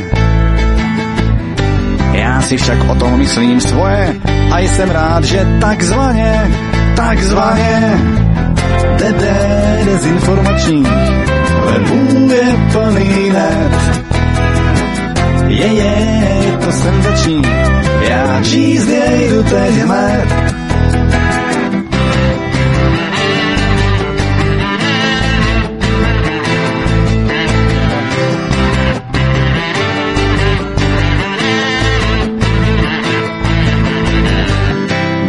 Jestli Honza Cemper, anebo snad Jirka Hřebenář.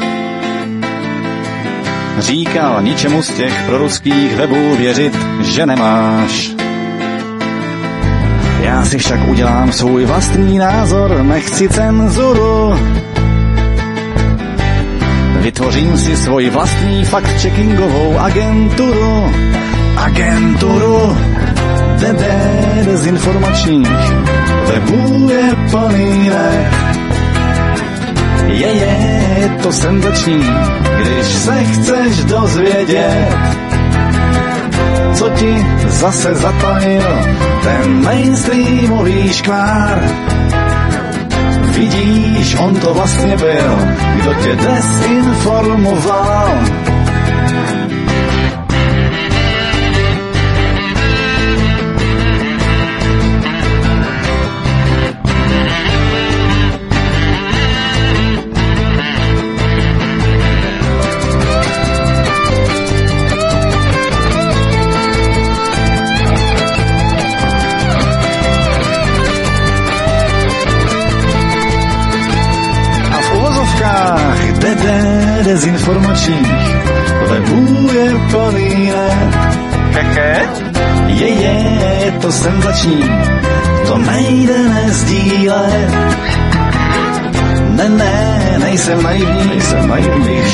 Nich všechno hned. Teď hned. Ale z webů alternativních dnes není cesty zpět.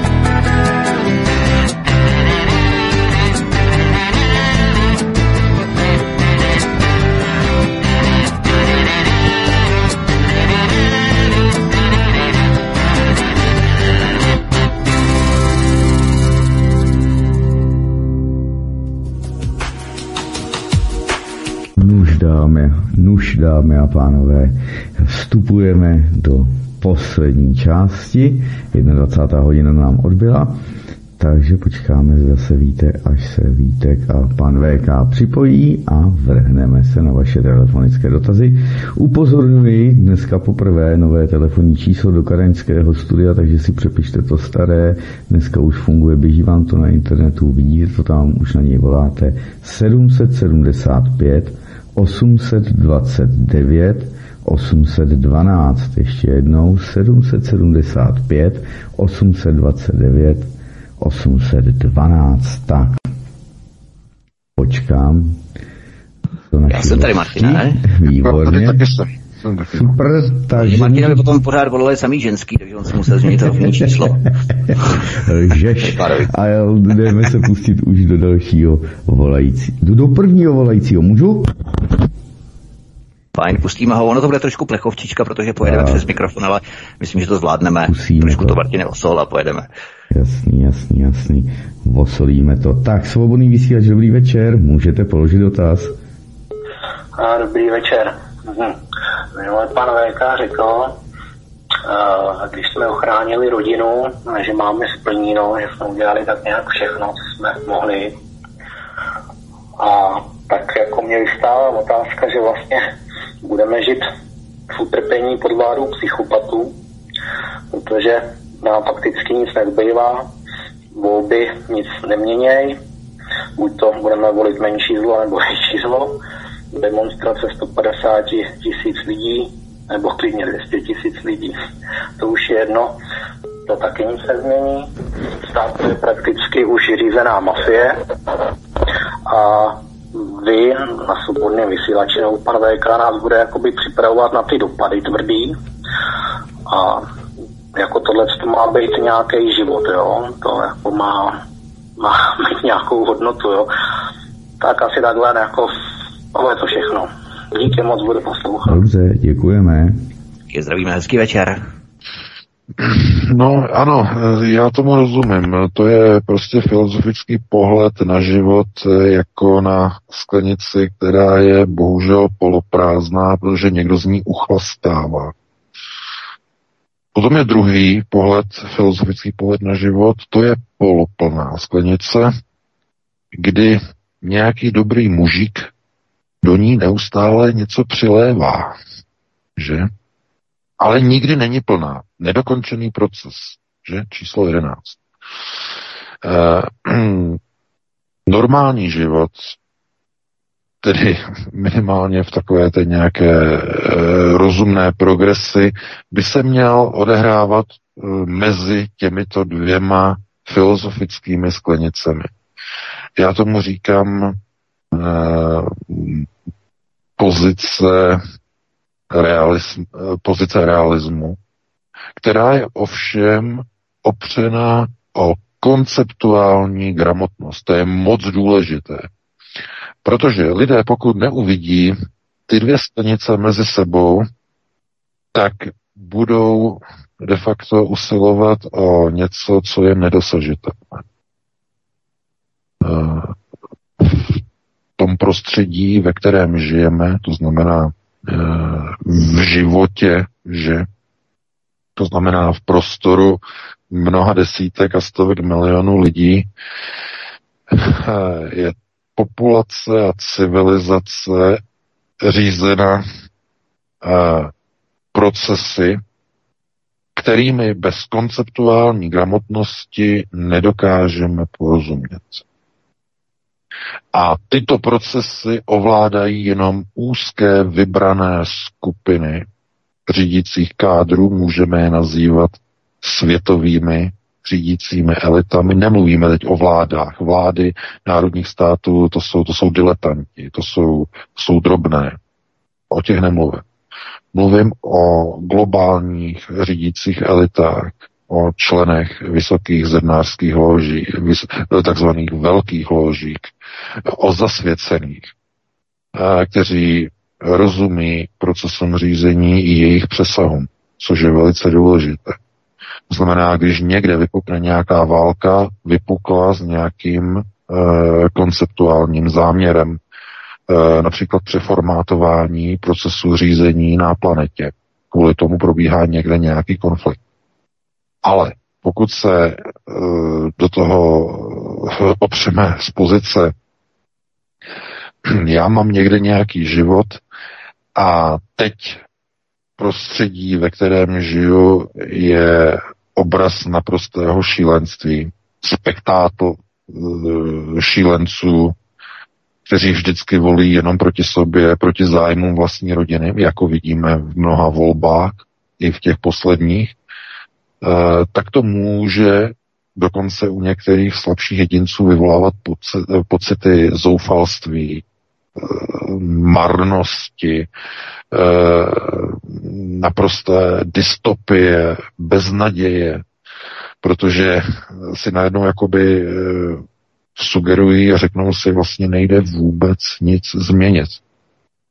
To není pravda, že nejde nic změnit. Uh, jeden jediný člověk dokáže změnit řídící procesy celé planety, celého světa. Otázkou je, jestli k lepšímu nebo k dobrému. Představte si, že s tímhletím pohledem nelze nic změnit, eh, by eh, přišli například lidé, jako byl třeba Mahatma Gandhi v Indii, který dokázal porazit britské impérium bez jediného výstřelu. Bez jediného výstřelu získal nezávislost Indie. To je třeba ten dobrý příklad. Špatný příklad je například Adolf Hitler, který lidem nabídl uh, vizi lepších světlých zítřků, no a rozhodl se, že k tomu použije řízení a procesy řízení na šesté prioritě. Jak to dopadlo, všichni víme. Takže jeden jediný člověk dokáže změnit. Otázkou je, že všichni ti lidé, o kterých jsem teď hovořil, jak tedy eh, Adolf Hitler, tak i Mahatma Gandhi, eh, disponovali eh, konceptuálními znalostmi a dokázali ovládat Eh, konceptuální procesy řízení. Eh, věděli, kde je třeba problém, věděli, jak k němu přistupovat. Ale otázkou je, když konceptuální řízení je využito eh, bez zbytku a do důsledku k získání světové dominance, anebo k získání samostatnosti a nezávislosti. Konceptuální procesy a konceptuální gramotnost mohou být dokonce velice nebezpečné, pokud jsou zneužity. Protože jestliže disponujete uh, informacemi a disponujete konceptuální gramotností, můžete ovládat a manipulovat s masami. Podobně jako uh, prováděl Josef Goebbels a podobně. A tohle to vědí samozřejmě i globalisté proto vymývání mozku, proto najednou procesy fašizace, proto najednou své kamarády třeba ze školy a podobně, nebo z vojny se znáte, nebo podobně, eh, nepoznáváte. Najednou jsou úplně přeprogramovaní. Začalo to už při covidové krizi. Najednou z nich byli vakcinátoři, najednou se s vámi přestali bavit, protože vy jste byli proti očkování. To znamená, proces toho vymývání mozku přes konceptuální proces, minimálně tedy přes mediální rovinu. No, pánovi bych jenom řekl, že uh, zopakuju to, co jsem řekl předtím.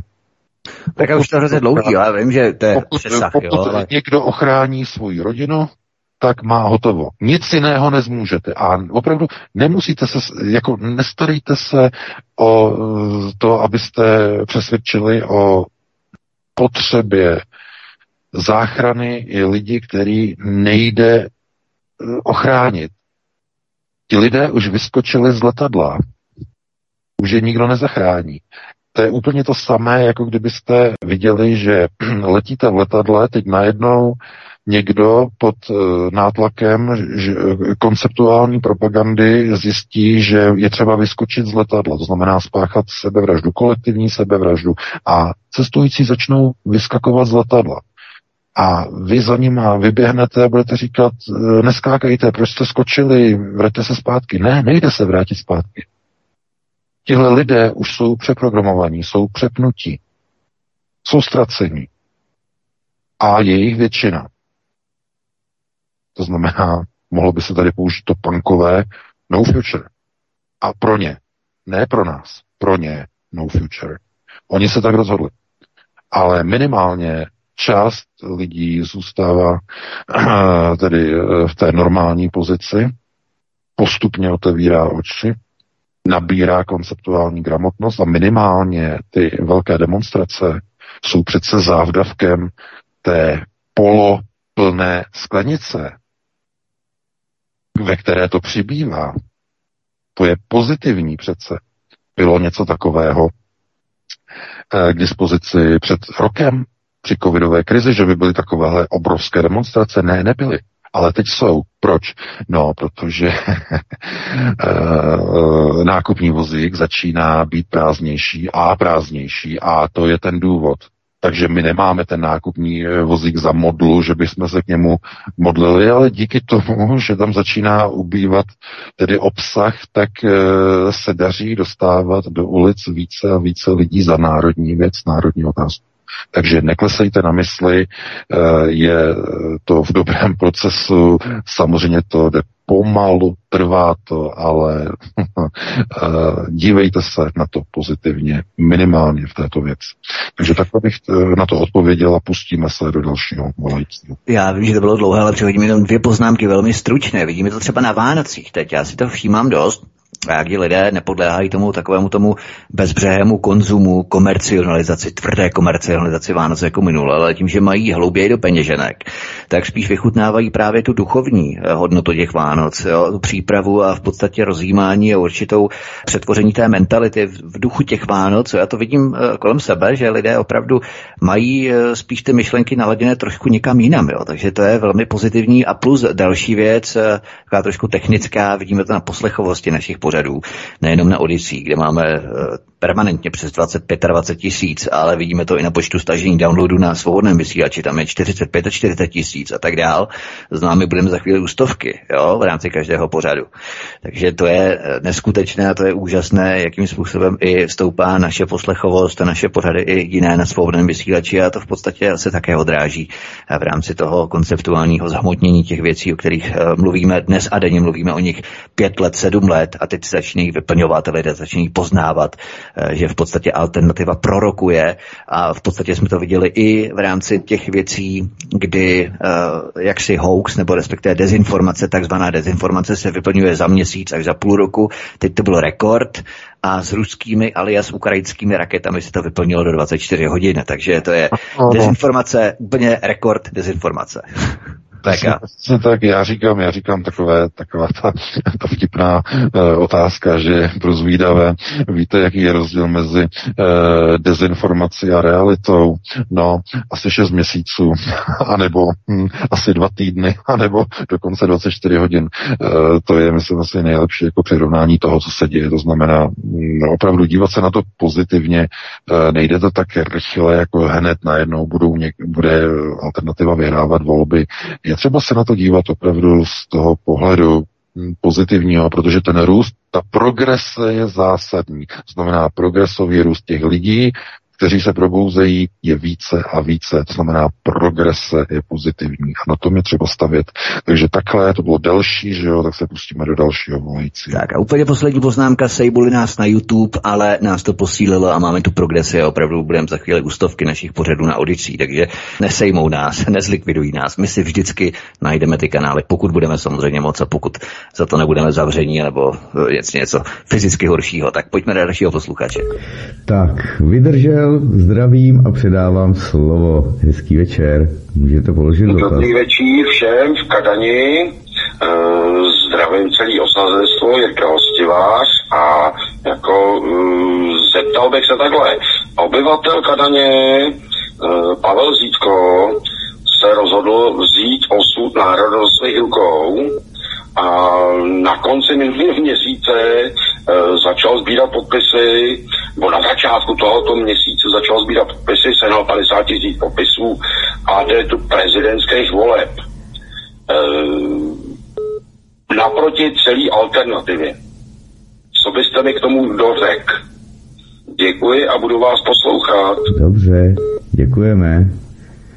No, já děkuji za, do, já děkuji za dotaz. Já jsem fakt neměl čas jako se dívat na, ty, na to vysílání pana Zítka, já ho neznám, já se k němu nemůžu vyjadřovat. Já ho neznám, fakt nemám čas. Uh, to je opravdu ta scéna uh, česká alternativní. Uh, dva vlastenci jsou zavření, že to je pan Čermák a pan pan Tušl, že jo, za to, že za svobodu slova projevu, pan Zítko kandiduje, Láďa Vábel dělá velké demonstrace, to znamená, já říkám prostě těch lidí je stále jako více a více. A co se týče jako k nějaké kandidatuře, to bych ne, ne, neznám ani životopis pana Zítka. Nevím, s čím kandiduje, tedy s čím, s jakou tématikou, že jo, čím, čím jako prezident by si chtěl zabývat. Takže sorry, ale na tohle to musí odpovídat, odpovídat někdo, někdo fundovanější. Takže takhle bych na to reagoval a jestli ty Vítku na to něco má, když tak dáme prostor dalšímu voliči. Já jenom velmi stručně, já jsem to naťukl už minule, takže já se nechci opakovat. Těch fanatiků z Vítkoidu nám bude volat asi několik. Doufáme, že to nebude ovce opakovat. Každopádně věnujeme se prosím biznisovým aktivitám jednotlivých členů, kandidátů a dojdeme v podstatě ke stejným výsledkům, s jakými vstupují do voleb i aspeňáčtí kandidáti a tak dále. Prostě ten systém v rámci... Já on, je, on je členem Aspenu? On je členem... Ne, ne, ne, ne, ale v rámci biznisových aktivit a těch propletených záležitostí ohledně firem, ohledně inter, zainteresovanosti, ohledně podnikání, hmm. typu podnikání hlavně, nebo předmětu podnikání, jak je to definované v rámci obchodního rejstříku, hospodářského rejstříku a tak dále, doktor do kapsy a další monitoring na dálku a tyhle ty záležitosti. Já samozřejmě já jsem to posílal několika lidem, kteří mě snažili zlanařit abych přehodnotil nějaký svůj postoj. Já nic přehodnocovat nebudu, prosím pěkně. Ten detox bude daleko ještě horší, protože samozřejmě to nevyhraje, všichni víme.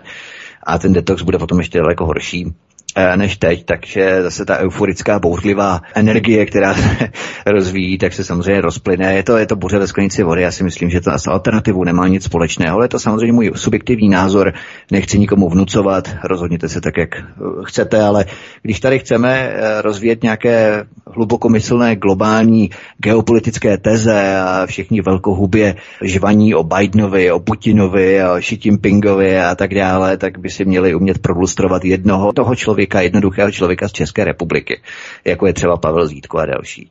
Tak nemůžeme dělat alternativu, aniž bychom toho nebyli schopní. Prostě to je můj, to je můj jediný postoj. A zatím si stojím. Takže dáme prostor dalšímu posluchači. Další je posluchačka, takže já jí zdravím a předávám slovo. Můžete položit dotaz. Hezký večer. Jo. Už. E, no, dobrý večer, pane VK, tady Eva. Já jsem se jenom chtěla zeptat, e, vy jste říkal o Putinovi, že taky jede v tom novém světovém řádě. A já jsem se jenom chtěla zeptat, jestli on jede taky v tom, že on taky chce tu agendu, aby se snížila populace. Děkuju, na Dobře, děkujeme. No, já děkuji. Ne, ne, tohle to je něco jiného. Snížení populace je agenda Domu Sion. To je agenda, která se týká západní konzumní civilizace. To se netýká ruské civilizace. Západní konzum. Agenda snižování populace je otázkou západního konzumu. to ne. Ale v čem jede, nebo řekněme, v jakých globalistických tezích jede Vladimir Putin, no to je multipolarizace a rozdělení sfér, světových sfér vlivu na jednotlivá, řekněme, ekonomicko-politicko-vojenská uskupení, která budou segmentovaná v jednotlivých částech světa. Tady je to naše, tady je to vaše, tamhle je to jejich. To je ten model přerozdělení. Zatímco dneska je to ještě stále bráno jako Pax Americana. Tady rozhodují američané. A kdo není za dobře s Američanama, tak ho zablokujeme, dáme na něj sankce. Zablokujeme SWIFT, eh, zablokujeme Visa, zablokujeme Mastercardy, eh, tohle to zablokujeme, tamhle to zablokujeme, tamhle, všude. Prostě my tady vládneme prostě světu. No a tohle to se nelíbí samozřejmě Číně, nelíbí se to Rusku, nelíbí se to Brazílii, skupině BRICS, Číně se to nelíbí, nikomu se to prostě nelíbí, takže proto jede proces multipolarizace. A to je proces, o který samozřejmě globalisté usilují, protože ten proces vychází z onoho původního konceptuálního rozděluj, ale panuj. Američané tohle nikdy nepochopili. Uh, američané nikdy se nesnažili někde něco rozdělovat. Uh, američané uh, se o to pokusili jenom jednou jedinkrát. A to byl právě rozpad Sovětského svazu. Při rozpadu Sovětského svazu se snažili tedy rozložit východní blok, rozdělili ho do mnoha kousků, tedy zejména tedy na západní části. Z toho vznikla střední Evropa, jednotlivé státy, které okamžitě byly Eh, takzvaně obejmuty americkými procesy řízení, ale v Rusku se to nepovedlo, respektive s Ruskem se to nepodařilo, protože eh, rozdělení a rozparcelování Ruska mělo být druhým krokem, ke kterému nedošlo. No a e, američané de facto na tady ten proces úplně rezignovali s tím, že se pokusili v 90. letech rozklížit Rusko skrze ty okrajové regiony, jako, byl, e, jako bylo Čečensko, Náhorní Karabach, Ingušsko, e, ty občanské války, aby došlo k destabilizaci vnitřku Ruska, ale samotné Rusko se destabilizovat nepodařilo. E, tenhle ten proces, který přichází teď, proces multipolarizace, je, je konceptuálně pojatý úplně jinak. Eh, je to ekonomicko-sociálně, eh, politicko, eh, bezpečnostní rozdělení planety na jednotlivé sféry, které mezi sebou budou obchodně, politicky a bezpečnostně spolupracovat ale budou řízeny místními, dalo by se říct, globálními kamitéty. A tyto globální kamitéty budou mít jedno společné velké vrchní velení. Tím vrchním velením bude komise 300. To je ten velký rezet. Je to velký reformát globalismu. To znamená, Rusko, které chce být multipolarizováno a chce mít svoji garantovanou bezpečnost, eh, chce mít takzvaně své jisté, není vůbec v rozporu s globalistickým konceptem. Naopak, globalistům to vyhovuje. Rusko totiž na šesté prioritě likviduje americký systém Pax Americana válkou na Ukrajině. Nikde jinde by to nebylo možné. Čili Rusko svojí válkou dělá politiku pro Klauze Švába. No a ten potom může na Bali na schůzce G20 oznamovat multipolární svět a vytvoření nového svazkového řízení civilní vlád a biznesu a kontrolní otázka, co je to ruská vláda? Svazkové řízení napojené na největší ruské korporace v rukách samozřejmě židovských oligarchů, s ruskými a izraelskými pasy. Všichni ti, oli, všichni ti rypaskové a oligarchové a další. Chápete? Takže ano, samozřejmě. Rusko tím, že si eh, staví tedy svůj, uh, své gosudárstvo, že, že si staví tedy své samoděržaví uh, tak, aby tedy mělo zabezpečené uh, své vlastní ukotvení ve světě, tak používá fragmentační proces, ale plně navázaný na nový model globalizace. Globalizace, která bude segmentovaná, která bude multipolární. Takže takhle bych na to reagoval, no a pustíme se do dalšího volajícího. Tak, další jo. volající je nachystaný, svobodný vysílač, můžete položit dotaz. Hezký večer. Hezký večer. Eh, já bych se jenom chtěl zeptat na pocity, nebo respektive, co říkáte na to, že na oficiálních oslavách 17. listopadu se objevila skupina Pussy Riots a co myslíte, že na to pan Miloš Zeman, jestli na to může nějak chcete reagovat, pan VK? Hmm. Ano, Miloš Zeman Bylo to vystřížené, to bylo vystřižené výstavní chucpé, opravdu pěkně e, vyšňořené, e, to bylo chutné, pěkně si Zemana vychutnali a zahnali ho do kouta, udělali z něho blázna. E, On si za to bohužel může sám. Já jsem o tom hovořil několikrát. Starý muž ze sebe může udělat blázna ve chvíli, kdy popře své vlastní hodnoty a svá, svá vlastní přesvědčení, za která celý život minimálně politickou kariéru pojel. A selhání Miloše Zemana onoho 24. února tohoto roku bylo fatální. On vyměnil uh, de facto celou svoji politickou kariéru za klid do důchodu, protože je jasné, že kdyby tenkrát uh, se postavil za mír, za rozum a mír a mírová jednání, uh, kdyby pojmenoval příčinu toho konfliktu, která není jednobarevná. Ta válka tam není způsobená jenom z jedné strany. Ta válka má nějakou podobu, eh, tak by si uchoval nadčasový morální kredit. Samozřejmě, že by na něho křičeli a prskali na něho, ale uh, uchoval by si morální kredit, uh, který by byl zapsán na věky jako kredit mírotvorce člověka, uh, který prostě i v době krize a vypuknutí války v nedaleké zemi Eh, dokáže vyznávat ony hodnoty, které minimálně celý život prosazoval.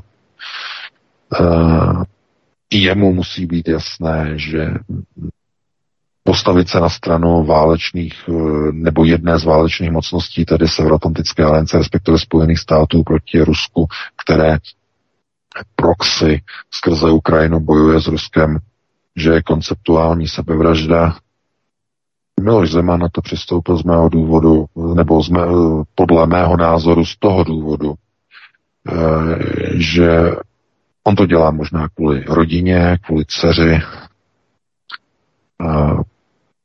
Eh, nechci říkat, že to je kvůli eh, prezidentskému důchodu, že by se na něho Fialová vláda naštvala, že by mu třeba sebrali důchod za to, že nepodpořil prostě Zelenského a že se nepostavil tvrdě proti Rusku.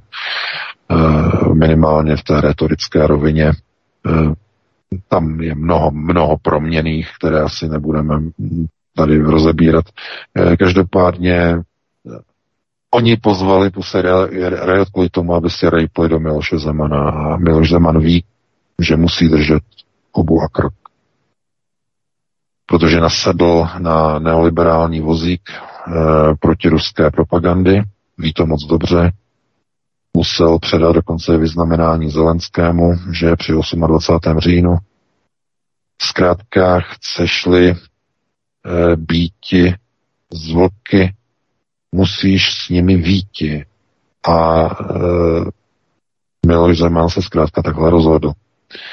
Takže v roce 2002 mu nedaleko pod okny zpívají Pussy Riot, přesně ti, o kterých on hovořil, že a znáte tu skupinu Riot. Kunda sem, kunda tam. No a já říkám, Miloš Zeman teď může říkat, no, chucpe sem, chucpe tam. A musí držet jenom hubu a krok. Téhle chvíli. Smutný pohled na konec kariéry. Politika. Protože uh, budoucnost, možná už blízká budoucnost, ukáže, že uh, každá válka má svůj důvod a svou příčinu. A politik musí vědět, jaká ta příčina je pro tu válku. Musí vědět, proč války vznikají, jaké jsou jejich příčiny. Neexistuje ani jedna jediná válka bez příčiny. Každá válka má nějaký svůj podmět a jestliže mm, politik prodá celou svoji politickou kariéru tím, aby se zavděčil militantní sfašizované Fialkinově vládě, která je extremisticky pro ukronacisticky naladěná, tak de facto tím vytváří jenom uh, velký kříž a velké škrtnutí nad svojí vlastní politickou kariérou a nad politickým odkazem, který po sobě zanechá po odchodu z funkce, z prezidenta, celé jednoznačně. Takže tohle je velice smutné uh, téma. Pojďme na dalšího volajícího, který tam někde na nás čeká. Tak, jdeme na to. Ty jsi říkal, ne, já jsem Martin. Dobře, dobře, tak Martin připojuje volající do vysílání. Může položit dotaz. Dobrý večer. Uh, u telefonu Jana. Prosím vás pěkně, já jsem Zítkova sekta. A stejně tak, jako jsem Zítkova sekta, tak jsem i sekta svobodného vysílače. Neboť svobodný vysílač uh, poslouchám od roku 2014, Zítka od roku 2021. Prosím vás, uh, tohle všechno, co říkáte, Vítku, je moc hezký, ale všiml jste si, kdo kandiduje na prezidenta? Uh, nebudete volit nikoho, nebo někoho z těch dementů, z těch zmetků komunistických, estebáckých, ale mně to je celku jedno. Já vám chci jenom říct, Vítko je srdcař, je to člověk s otevřeným srdcem, možná trošku pohádkář, možná věří na bílý klobouky a, a jeho tajná touha je Trump a Putin ve spojení, to je všechno OK. Ale kdybyste ho poslouchal, stejně jako já, tak byste věděl, že odvedl obrovskou práci a zachránil několik vlaků, vlaků Nikolase Vintna v rámci očkování. To, co každý den o očkování říkal, čet různých zdroje z celého světa, to, o čem vy každý týden mluvíte, on přenášel k lidem. Nějaký jeho aktivity, biznis, ano, Prosím, to paní, ti máte nějaký dotaz? Asi tady nebudeme obhajovat nějakého konkrétního kandidáta. Jo? Dobře, dobře, Máte jestli dotaz? je konkrétní dotaz, Jano. Uh, je konkrétní dotaz, ano. Já vím, že mi budete chtít odstřihnout, protože to Ne, asi se nehodí. ale mluvíte moc Eh, dlouho a Chci vám jenom říct, že Vítko dává lidem naději. Možná falešnou, ano, možná jo, ale nabíjí ty lidi obrovskou pozitivitou. A Dobře, já dobře. dotaz zní, koho, když ne Vítka, oka? Děkuju, dobrou noc. Dobře, díky, dobrou noc. Tak, eh, vybrat si choleru, anebo mor, anebo eh, nějakou další metlu lidstva, nevím, co je lepší, zdali se účastnit. To je podobné jako volby, které samozřejmě nic nemění. To znamená, že v politické aréně není nikdo, koho volit. A samozřejmě ti, kteří tady jsou, tak eh, samozřejmě se toho neúčastní, protože vědí, že volby jsou v podstatě proto, aby se rozhádaly frakce. A lidé se neobrátili vůči kolonistům, to znamená bankovním kartelům, u kterých jsou ty státy zadlužené, protože všichni víme, že máme zhruba 2,5 bilionu sekiru a to znamená, že my musíme poslouchat ty, kteří drží bank, kterým jsme zadlužení, věřitele. A pokud nebudeme, no tak samozřejmě budou sankce, a když ne, tak to bude něco daleko horší, jako třeba svržení vlády ohledně Petra Nečase. Takže my nemůžeme nějakým způsobem změnit nic v rámci voleb. A podobné je to jako prezidenta. V čem vám prezident změní život? Úplně v ničem.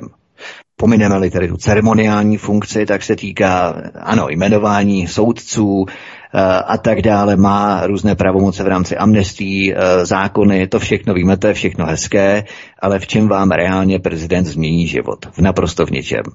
To je asi má odpověď na to, ale Zítko, já nevím, doufám, že nám tady fakt nebudou volat uh, sekty. My nejsme sekta v rámci svobodného vysílače, protože my se snažíme dívat na věci objektivně a zkoumat kohokoliv. A je nám jedno, jestli budeme útočit na Vladimíra Putina, který eh, žene lidi do vakcín, anebo třeba Joe Bidena, anebo kohokoliv. Prostě my můžeme kritizovat kohokoliv, protože máme mandát a jsme nezávislí. To znamená, že my nebudeme si nasazovat růžové brýle, nebudeme pohádkařit. Tak to je asi rozdíl mezi námi. My nepohádkaříme, my hledáme objektivní fakta. VK, co k tomu máš? No, znovu zase zopakuju, to je sice pěkný, že někdo má svého kandidáta.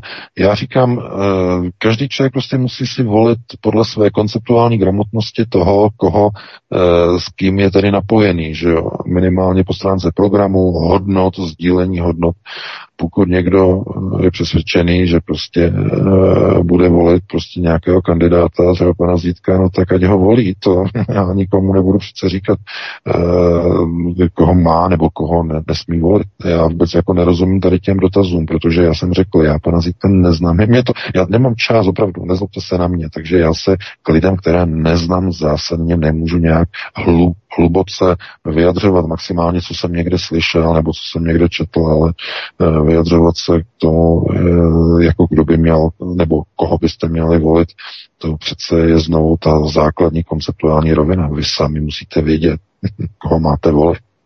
My vám pouze ukážeme, jaké jsou mantinely, které by ti kandidáti měli sdílet, jaké hodnotové rámce. A pod, do nich, do těch rámců si vy musíte umět zasadit nějakého kandidáta. Já jsem tady mluvil před hodinou o tom, že nikdo z politiků, minimálně ve sněmovně, neřeší problém, že i po 33 letech mají Češi jenom třetinové, pětinové příjmy. Řeší třeba pan Zítko tenhle ten problém ve svém volebním programu jako prezident? Co proto udělá, aby Česká republika přestala dotovat a podporovat zahraniční montovny, nadnárodní korporace, které vyvádějí peníze jak zvýšit třeba příjmovou část obyvatelstva, aby si nemusela půjčovat, aby nebylo přes tři čtvrtě milionu lidí v exekucích kvůli nízké příjmové uh, úrovně a hladině v České republice. Já nevím, možná, že to má ve volebním programu, to si musíte sami prostě zjistit. Ale nemůžeme vám říkat, koho volit. To, je, to si musíte být schopni sami zasadit do tohoto konceptuálního rámce. Takže takhle bych na to reagoval a pustíme se do dalšího volajícího. Tak já jenom řeknu, že jsem dělal několik měsíců, samozřejmě ještě budu pokračovat, budeme pokračovat rozhovory s Alenou Vytázkovou, která nakonec kandidovat nebude, ale nikdy jsem tady neprocesoval Alenu Vytázkovou tak, jako jsem volají zítkoidoví fanatici, tak prosím vás neotravujte nás už tím, nás to opravdu nezajímá. My jsme tady nepropagovali ani tak mocně Alenu Vytázkovou v tomto pořadu, prostě snažili jsme se být nezávislí a objektivní. Jo? A vůbec jsme tady nepropagovali, byť s ní dělám rozhovory a dělal jsem, já nevím, několik let už a několik let ještě budu, protože ona bude pokračovat v dalších aktivitách. Ale nikdy jsme ji tady tak mocně a mohutně nepropagovali pro Boha. To není pořád o nějaké osobě, ale to je konceptuální pořád o informacích o geopolitice a tak dále. Takže... Jasně, to je samozřejmě, že Prostě potom ještě zavolá Andrej a řekne, vy, vy tam někoho prostě propakujete, to, to není možný, že jo, my to nevyhrajeme, hnutí ano, tak dále.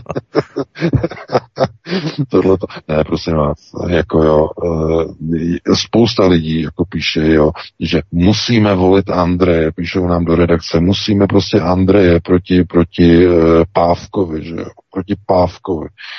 Uh, prosím vás, no znovu, uh, volba, větší zlo, menší zlo, e, že jo, Andrej Babiš, covidové vakcíny, že jo, zákazy vycházení a tak dále. E, jestli tohle to někomu se líbilo, no, budiš, no. No a někdo volí zase Pavla, že jo. musíte vědět, koho chcete. Tak je třeba se rozhodnout a tak činit. Takže takhle bychom na to reagovali, no a pustíme se do dalšího volající. Další volající je zase dáma, takže ji zdravím a vítám a může položit dotaz. Hezký večer. Dobrý večer, já jsem posluchačka z Prahy, všechny vás srdečně zdravím. Pana VK sleduji pravidelně, vnímám vás, pane VK, jako velmi objektivního analytika, vážím si toho. Ovšem, jako co se týče teda té postavy pana Zítka, tak se mi zdá, že jste velice zdrženlivý. On je na té scéně už hodně dlouho a domnívám se, nebo teď pocituju, že opravdu to tady rozbouřil. Já jsem se chtěla zeptat, co vás k tomu vede, že mu vůbec nevěnujete žádnou pozornost, že lidi to zajímá, váš názor. A e, je, pokud teda e, třeba k tomu nemáte žádný důvod, tak vás chci poprosit, jestli byste si ho mohli teda prolustrovat a v nějakém dalším pořadu teda se k jeho osobě vyjádřit. Děkuji, budu poslouchat. Dobře, posluchačka, musím upozornit, že vlastně neslyšela, co jste teď odpovídali, protože no. byla se mnou na hovoru. Takže. Dobrá, děkujeme. No, Jo. tak. Se budeme Já se tady celou hodinu bavit o jak- nějakým jak Vítkovi. říkám, To fakt nebaví, jako celá scéna, celá scéna, eh, alternativní česká scéna eh, je natolik rozmanitá, natolik košatá, že opravdu nemůžu sledovat úplně všechny lidi. Já opravdu nestíhám, nemůžu probírat. Já dokonce nesleduju a nemám čas sledovat ani Láďu Vrábela, že ani jeho YouTube a tady ty další věci. Zkrátka na to nemám čas. Pokud eh, sami někoho někde vidíte, eh, že má třeba vaši důvěru a mm, věříte mu, tak ho klidně volte. Ale já přece nemůžu eh, doporučovat někoho, koho neznám. Ne, to po mně nemůžete chtít. A to, že ho neznám, no, sorry, no, nemůžu znát každýho. Takže takhle by na to reagoval, no a pustíme se do nějakého nového dotazu. Prosím vás, už ne volební charakter. Opravdu, protože to bychom potom tady mohli probírat jako, že uh, volte tady toho kandidáta, tam toho kandidáta, tenhle ten řekl tohleto, tady to. Opravdu já to nechci dělat, minimálně ne při pátku, to je opravdu politikama. Stačí se podívat na kabelkovou královnu a je člověku špatně, takže no, vy si sami musíte rozhodnout, koho chcete volit a toho volte. Dobře, dobře, připojuji a nebude to o volbách prezidentských. Hezký večer, zdravím vás, můžete položit dotaz. Dobrý večer. Chtěl bych eh, pozdravit samozřejmě celý studio svobodného vysílače, protože si vážím práce, kterou děláte a mám velice konkrétní dotaz na pana VK. Mně se Dobrý, ve- dobrý večer, zdravím ještě jednou eh, všechny posluchače a hlavně pana VK. Eh, Moc si s tou rodinou vážíme toho, co děláte a mám jeden jediný dotaz. Eh, V médiích proběhla informace, že poradce Putina Dugin to ostře kritizuje a vypadá to na nějakou takovou spíš osobní roztržku. Zajímalo by mě názor pana VK, jak, jak to vidí a jak se ta situace mezi Duginem a Putinem bude vyvíjet. mhm. dobře, Hmm. děkujeme. Děkuji za informaci. No. Eh, No, ano, to jsem zaregistroval. No, to bylo v souvislosti se stažením ruské armády z Chersonu. Eh, Dugin eh, měl vystoupení, kde varoval, že eh, tyhle ty kroky mohou vést k odvolání Vladimira Putina, že se z něho stane de facto, nebo bude sdílet osud takzvaného vládce deště podle egyptských eh, příběhů. Eh, eh, bylo to odvozené od toho, že v Egyptě eh, ve starověku bývaly tak, funkce takzvaných vládců deště, kteří oznamovali příchody tedy vláhy a příchody dešťu a ty deště byly jakoby stělesněny přímo s těmi vládci. A když déšť nepřišel, tak uh, oni toho vládce odstranili, zabili ho a jmenovali na jeho, na jeho uh, místo nového vládce, který měl jako přivolat déšť. On to přirovnal tedy k tomuto. To bylo opravdu velice alarmující prohlášení, protože Dugin je eh, vnitřně interní spojenec Vladimira Putina. To je člověk, který je na Kreml naháčkovaný a propojený tak úzce, jak je to jenom možné a tohle to je vnitřní interní varování. Eh, Stažení z Chersonu, z hlavní z hlavního města eh, Chersonské oblasti, která je už podle ruské ústavy součástí Ruské federace, by bylo možné označovat dokonce za vlasti zradu. I taková slova už tam začala padat v těch pořadech s Duginem. To je nebezpečná situace pro Putina, maximálně nebezpečná. Tyhle ty dohody, které na rovině tajných služeb probíhají mezi Ruskem a Spojenými státy, jo, rozdělování Ukrajiny, rozdělování sfér vlivu, mohou opravdu otřást vnitřní stabilitou Ruské federace. Eh, protože eh, tam to opravdu zaskřípalo. Zaskřípalo to i v ruské armádě. Tam stačilo vidět jenom ty obličeje Suroviky na Šojgu při tom televizním vystoupení, při tom, že ten televizní přenos, kde o Šojgu se optá Surovikina, jaká je situace a on mu odpovídá, že třeba se stáhnout z Chersonu. Bylo vidět, jak mají prostě přejeté, jak jsou přejeté úplně jejich obličeje, prostě jak jim to leze z pusy eh, tak těžko, eh, že by radši vůbec se tam ani neviděli. Není divu, protože je jasné, že tohle to je strašný, to je, to je katastrofa. No a teď otázka, Dugin o tom zřejmě neví. Dugin asi není připuštěn uh, k nějakým interním procesům, jaké jsou dohody s Američanama, něco za něco, uh, my vám tohle, vy nám tohle. Uh, zřejmě do toho není zapojené a proto to stažení posuzuje jako zradu, samozřejmě. Zradu toho národa, to je eh, opravdu, opravdu kritické. Takže ano, co na to říkám, je to roztržka. No. Je to roztržka uvnitř, přímo uvnitř Kremlu, konceptuální, na konceptuální rovině. Jednoznačně. A teď je otázka, jestli Putin bude vůbec eh, schopen eh, třeba Duginovi nějak vysvětlit, jestli bude dovoleno ho informovat o tom, jaké jsou plány připravené. To znamená, že Cherson už nikdy nebude ruský že ten zůstane na druhé straně, eh, na druhém břehu Dněpru a mm, zůstane Ukrajině natrvalo v rámci nějakých chystaných dohod. Ano, tohle to všechno že bude muset uh, ruská ústava být přepsána geograficky, uh, že ty hranice původních oblastí, oblasti Záporoží a oblasti Chersonu, ty severní oblasti těchto dvou oblastí na sever od Dněpru, tedy na pravém břehu, že už nebudou součástí těch původních oblastí. Znamená, že se to území zmenší. Uh, tohle to všechno. A teď, jestli je čas to takhle mluvit s Duginem, protože třeba je to jenom uh, v té pozici, že on je poradce, znamená, že Dugin není třeba vůbec informovan, nemá ty informace. No a dochází potom k takovýmhle rozkolům, minimálně v mediální rovině. Uh, no, Pamatujete si, jak kritizoval uh, Putina Igor Strelkov, Igor Girkin, no najednou dostal povolávací rozkaz před měsícem, že a byl povolán a už nepíše. Teda on píše ještě pořád, má na Telegramu kanál, ale už nepíše tak často a už, už to není prostě takový to tvrdý kritizování, jako kritizoval dříve. Už je teď na frontě a, a, a, a, a Dugen teda věkově mnohem starší, ale teď otázka, když ta kritika mm, bude nějakým způsobem přesahovat nějaké meze, tak eh, bude zkrátka odstřižen, že od Krem může ztratit svůj vliv. Je mnoho, mnoho věcí, mnoho proměných. Takže takhle bych na to reagoval, no a pustíme se do dalšího volajícího.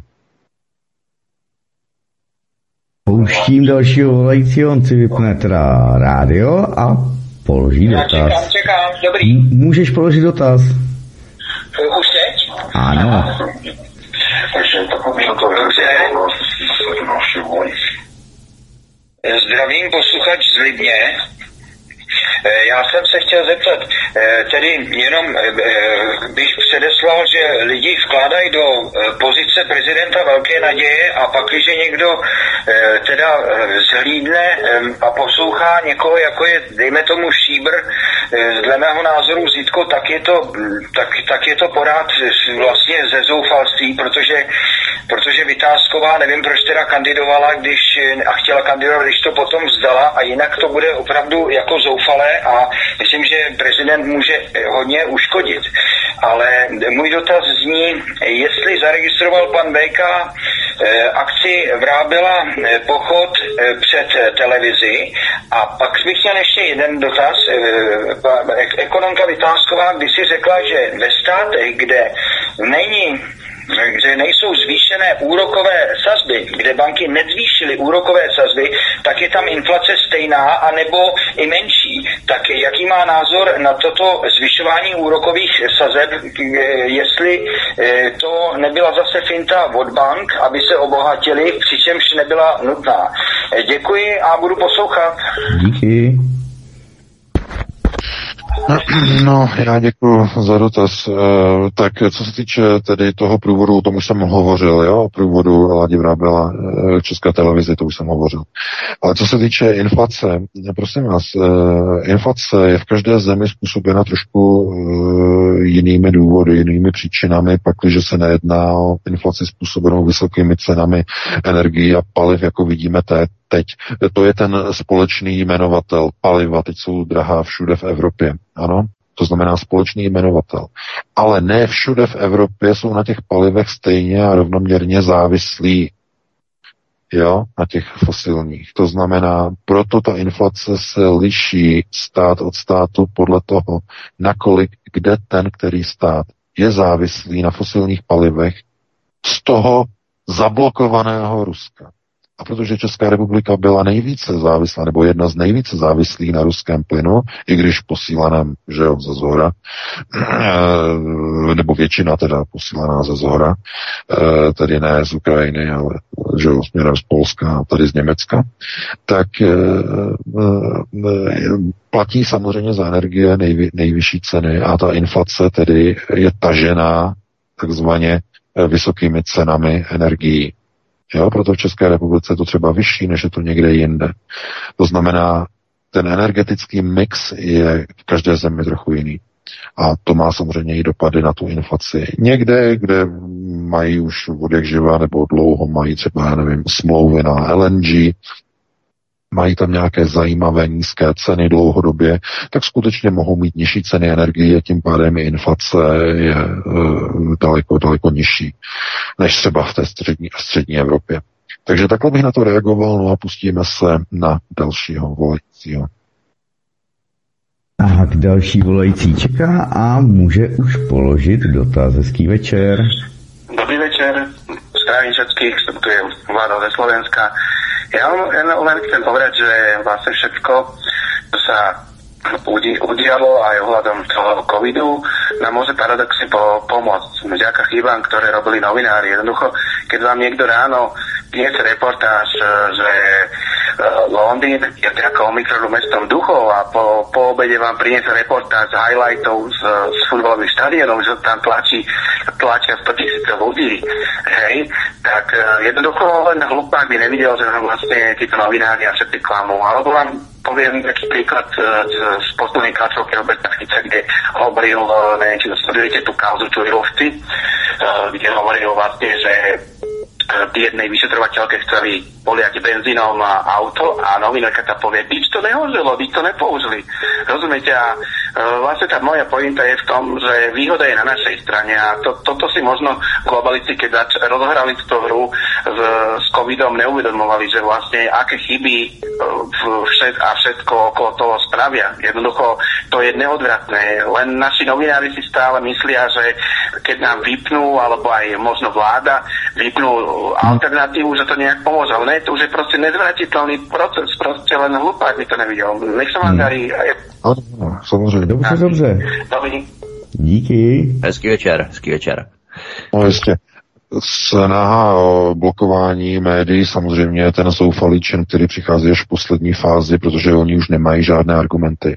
To je ta, ten moment, to je ta situace, kdy eh, oni vědí, my už nemáme, jak jim to vyvracet. Eh, Lidé začínají slyšet eh, na ty informace, které publikuje alternativa, začíná to dávat smysl všechno i lidem, kteří ještě dříve nečetli. Eh, Více a více lidí poslouchá alternativu, více a více lidí čte alternativu, to my už nedokážeme proti tomu bojovat. Jediná možnost je je zablokovat. To znamená udělat obtížně dostupnými pro ši- pro tu širokou veřejnost. To znamená, to je cenzura, tvrdá blokace, cenzura. Cenzura by byla třeba jenom vyškrtávání nějakých věd, nějakých slov, ale tohle to je index. To je lepší. Ono se říká cenzura, cenzura. Pozor, cenzura zna, znamená e, vyškrtat některé věty. Cenzor, cenzor, jo? Vyškrtat některé věty, znečitelnit je, tohle to tam nebude, tohle to je blbý, tohle to tam zůstane a tak dále. To je cenzura. Ale když zablokují celý deník, elektronický teda, ne třeba i papírový, ale hlavně elektronický web, tak to už není cenzura. To je index. Zablokování. Index. Film se nesmí dostat do vysílání. Ne e, dvě minuty vystříhnuté tady, minuta tamhle. To je cenzura, jo, vystříhání nějakých pasáží z filmu. Ale index. Na indexu nesmí film do vysílání vůbec. Na indexu web musí zůstat nedostupný. Je na indexu. To znamená, oni dělají indexy. Fialkinová vláda, eh, Hegerova vláda na Slovensku, všechny, že ty lotyšská vláda, finská vláda, tohleto. To znamená, dělají indexy a nechtějí, aby se eh, veřejnost dostala k těm informacím, eh, které prostě mainstreamová média nechtějí za žádnou cenu prostě publikovat. To znamená, je to boj, je to snaha o umlčení pravdy, že jo? snaha o zablokování. Dali pravdu na index, se bude říkat. Ano, to je přesně to, co usilují. Takže mm, takhle bych na to reagoval, no a pustíme se asi do eh, možná posledního nebo předposledního podle délky odpovědi. Tak, můžeme položit dotaz. Hezký večer. A, dobrý večer, dobrý večer. E, tady e, Kolesník a kata, Katastrofinsky. Já bych se chtěl zeptat, jestli náhodou pan Vejka slyšel o tom, že umřel e, Colin Campbell, který v roce 2000, e, 2000 ne, ne, 1998 napsali článek Konec levné ropy a zahájili problematiku diskuzí kolem peak oilu a, a vrcholu těžby ropy. Jestli by k tomu třeba něco mohl říct, prosím, děkuji. Dobře, dobře, Colin Campbell, díky. No, já děkuju. No, tyhle ty koncepty s koncem těžby jsou velice, uh, velice s velkým otazníkem, protože uh, tam je velký otazník nad tím, jaký je vlastně původ ropy, jestli opravdu je to fosilní uh, záležitost, anebo je to biologicko, uh, chemicko-biologická záležitost.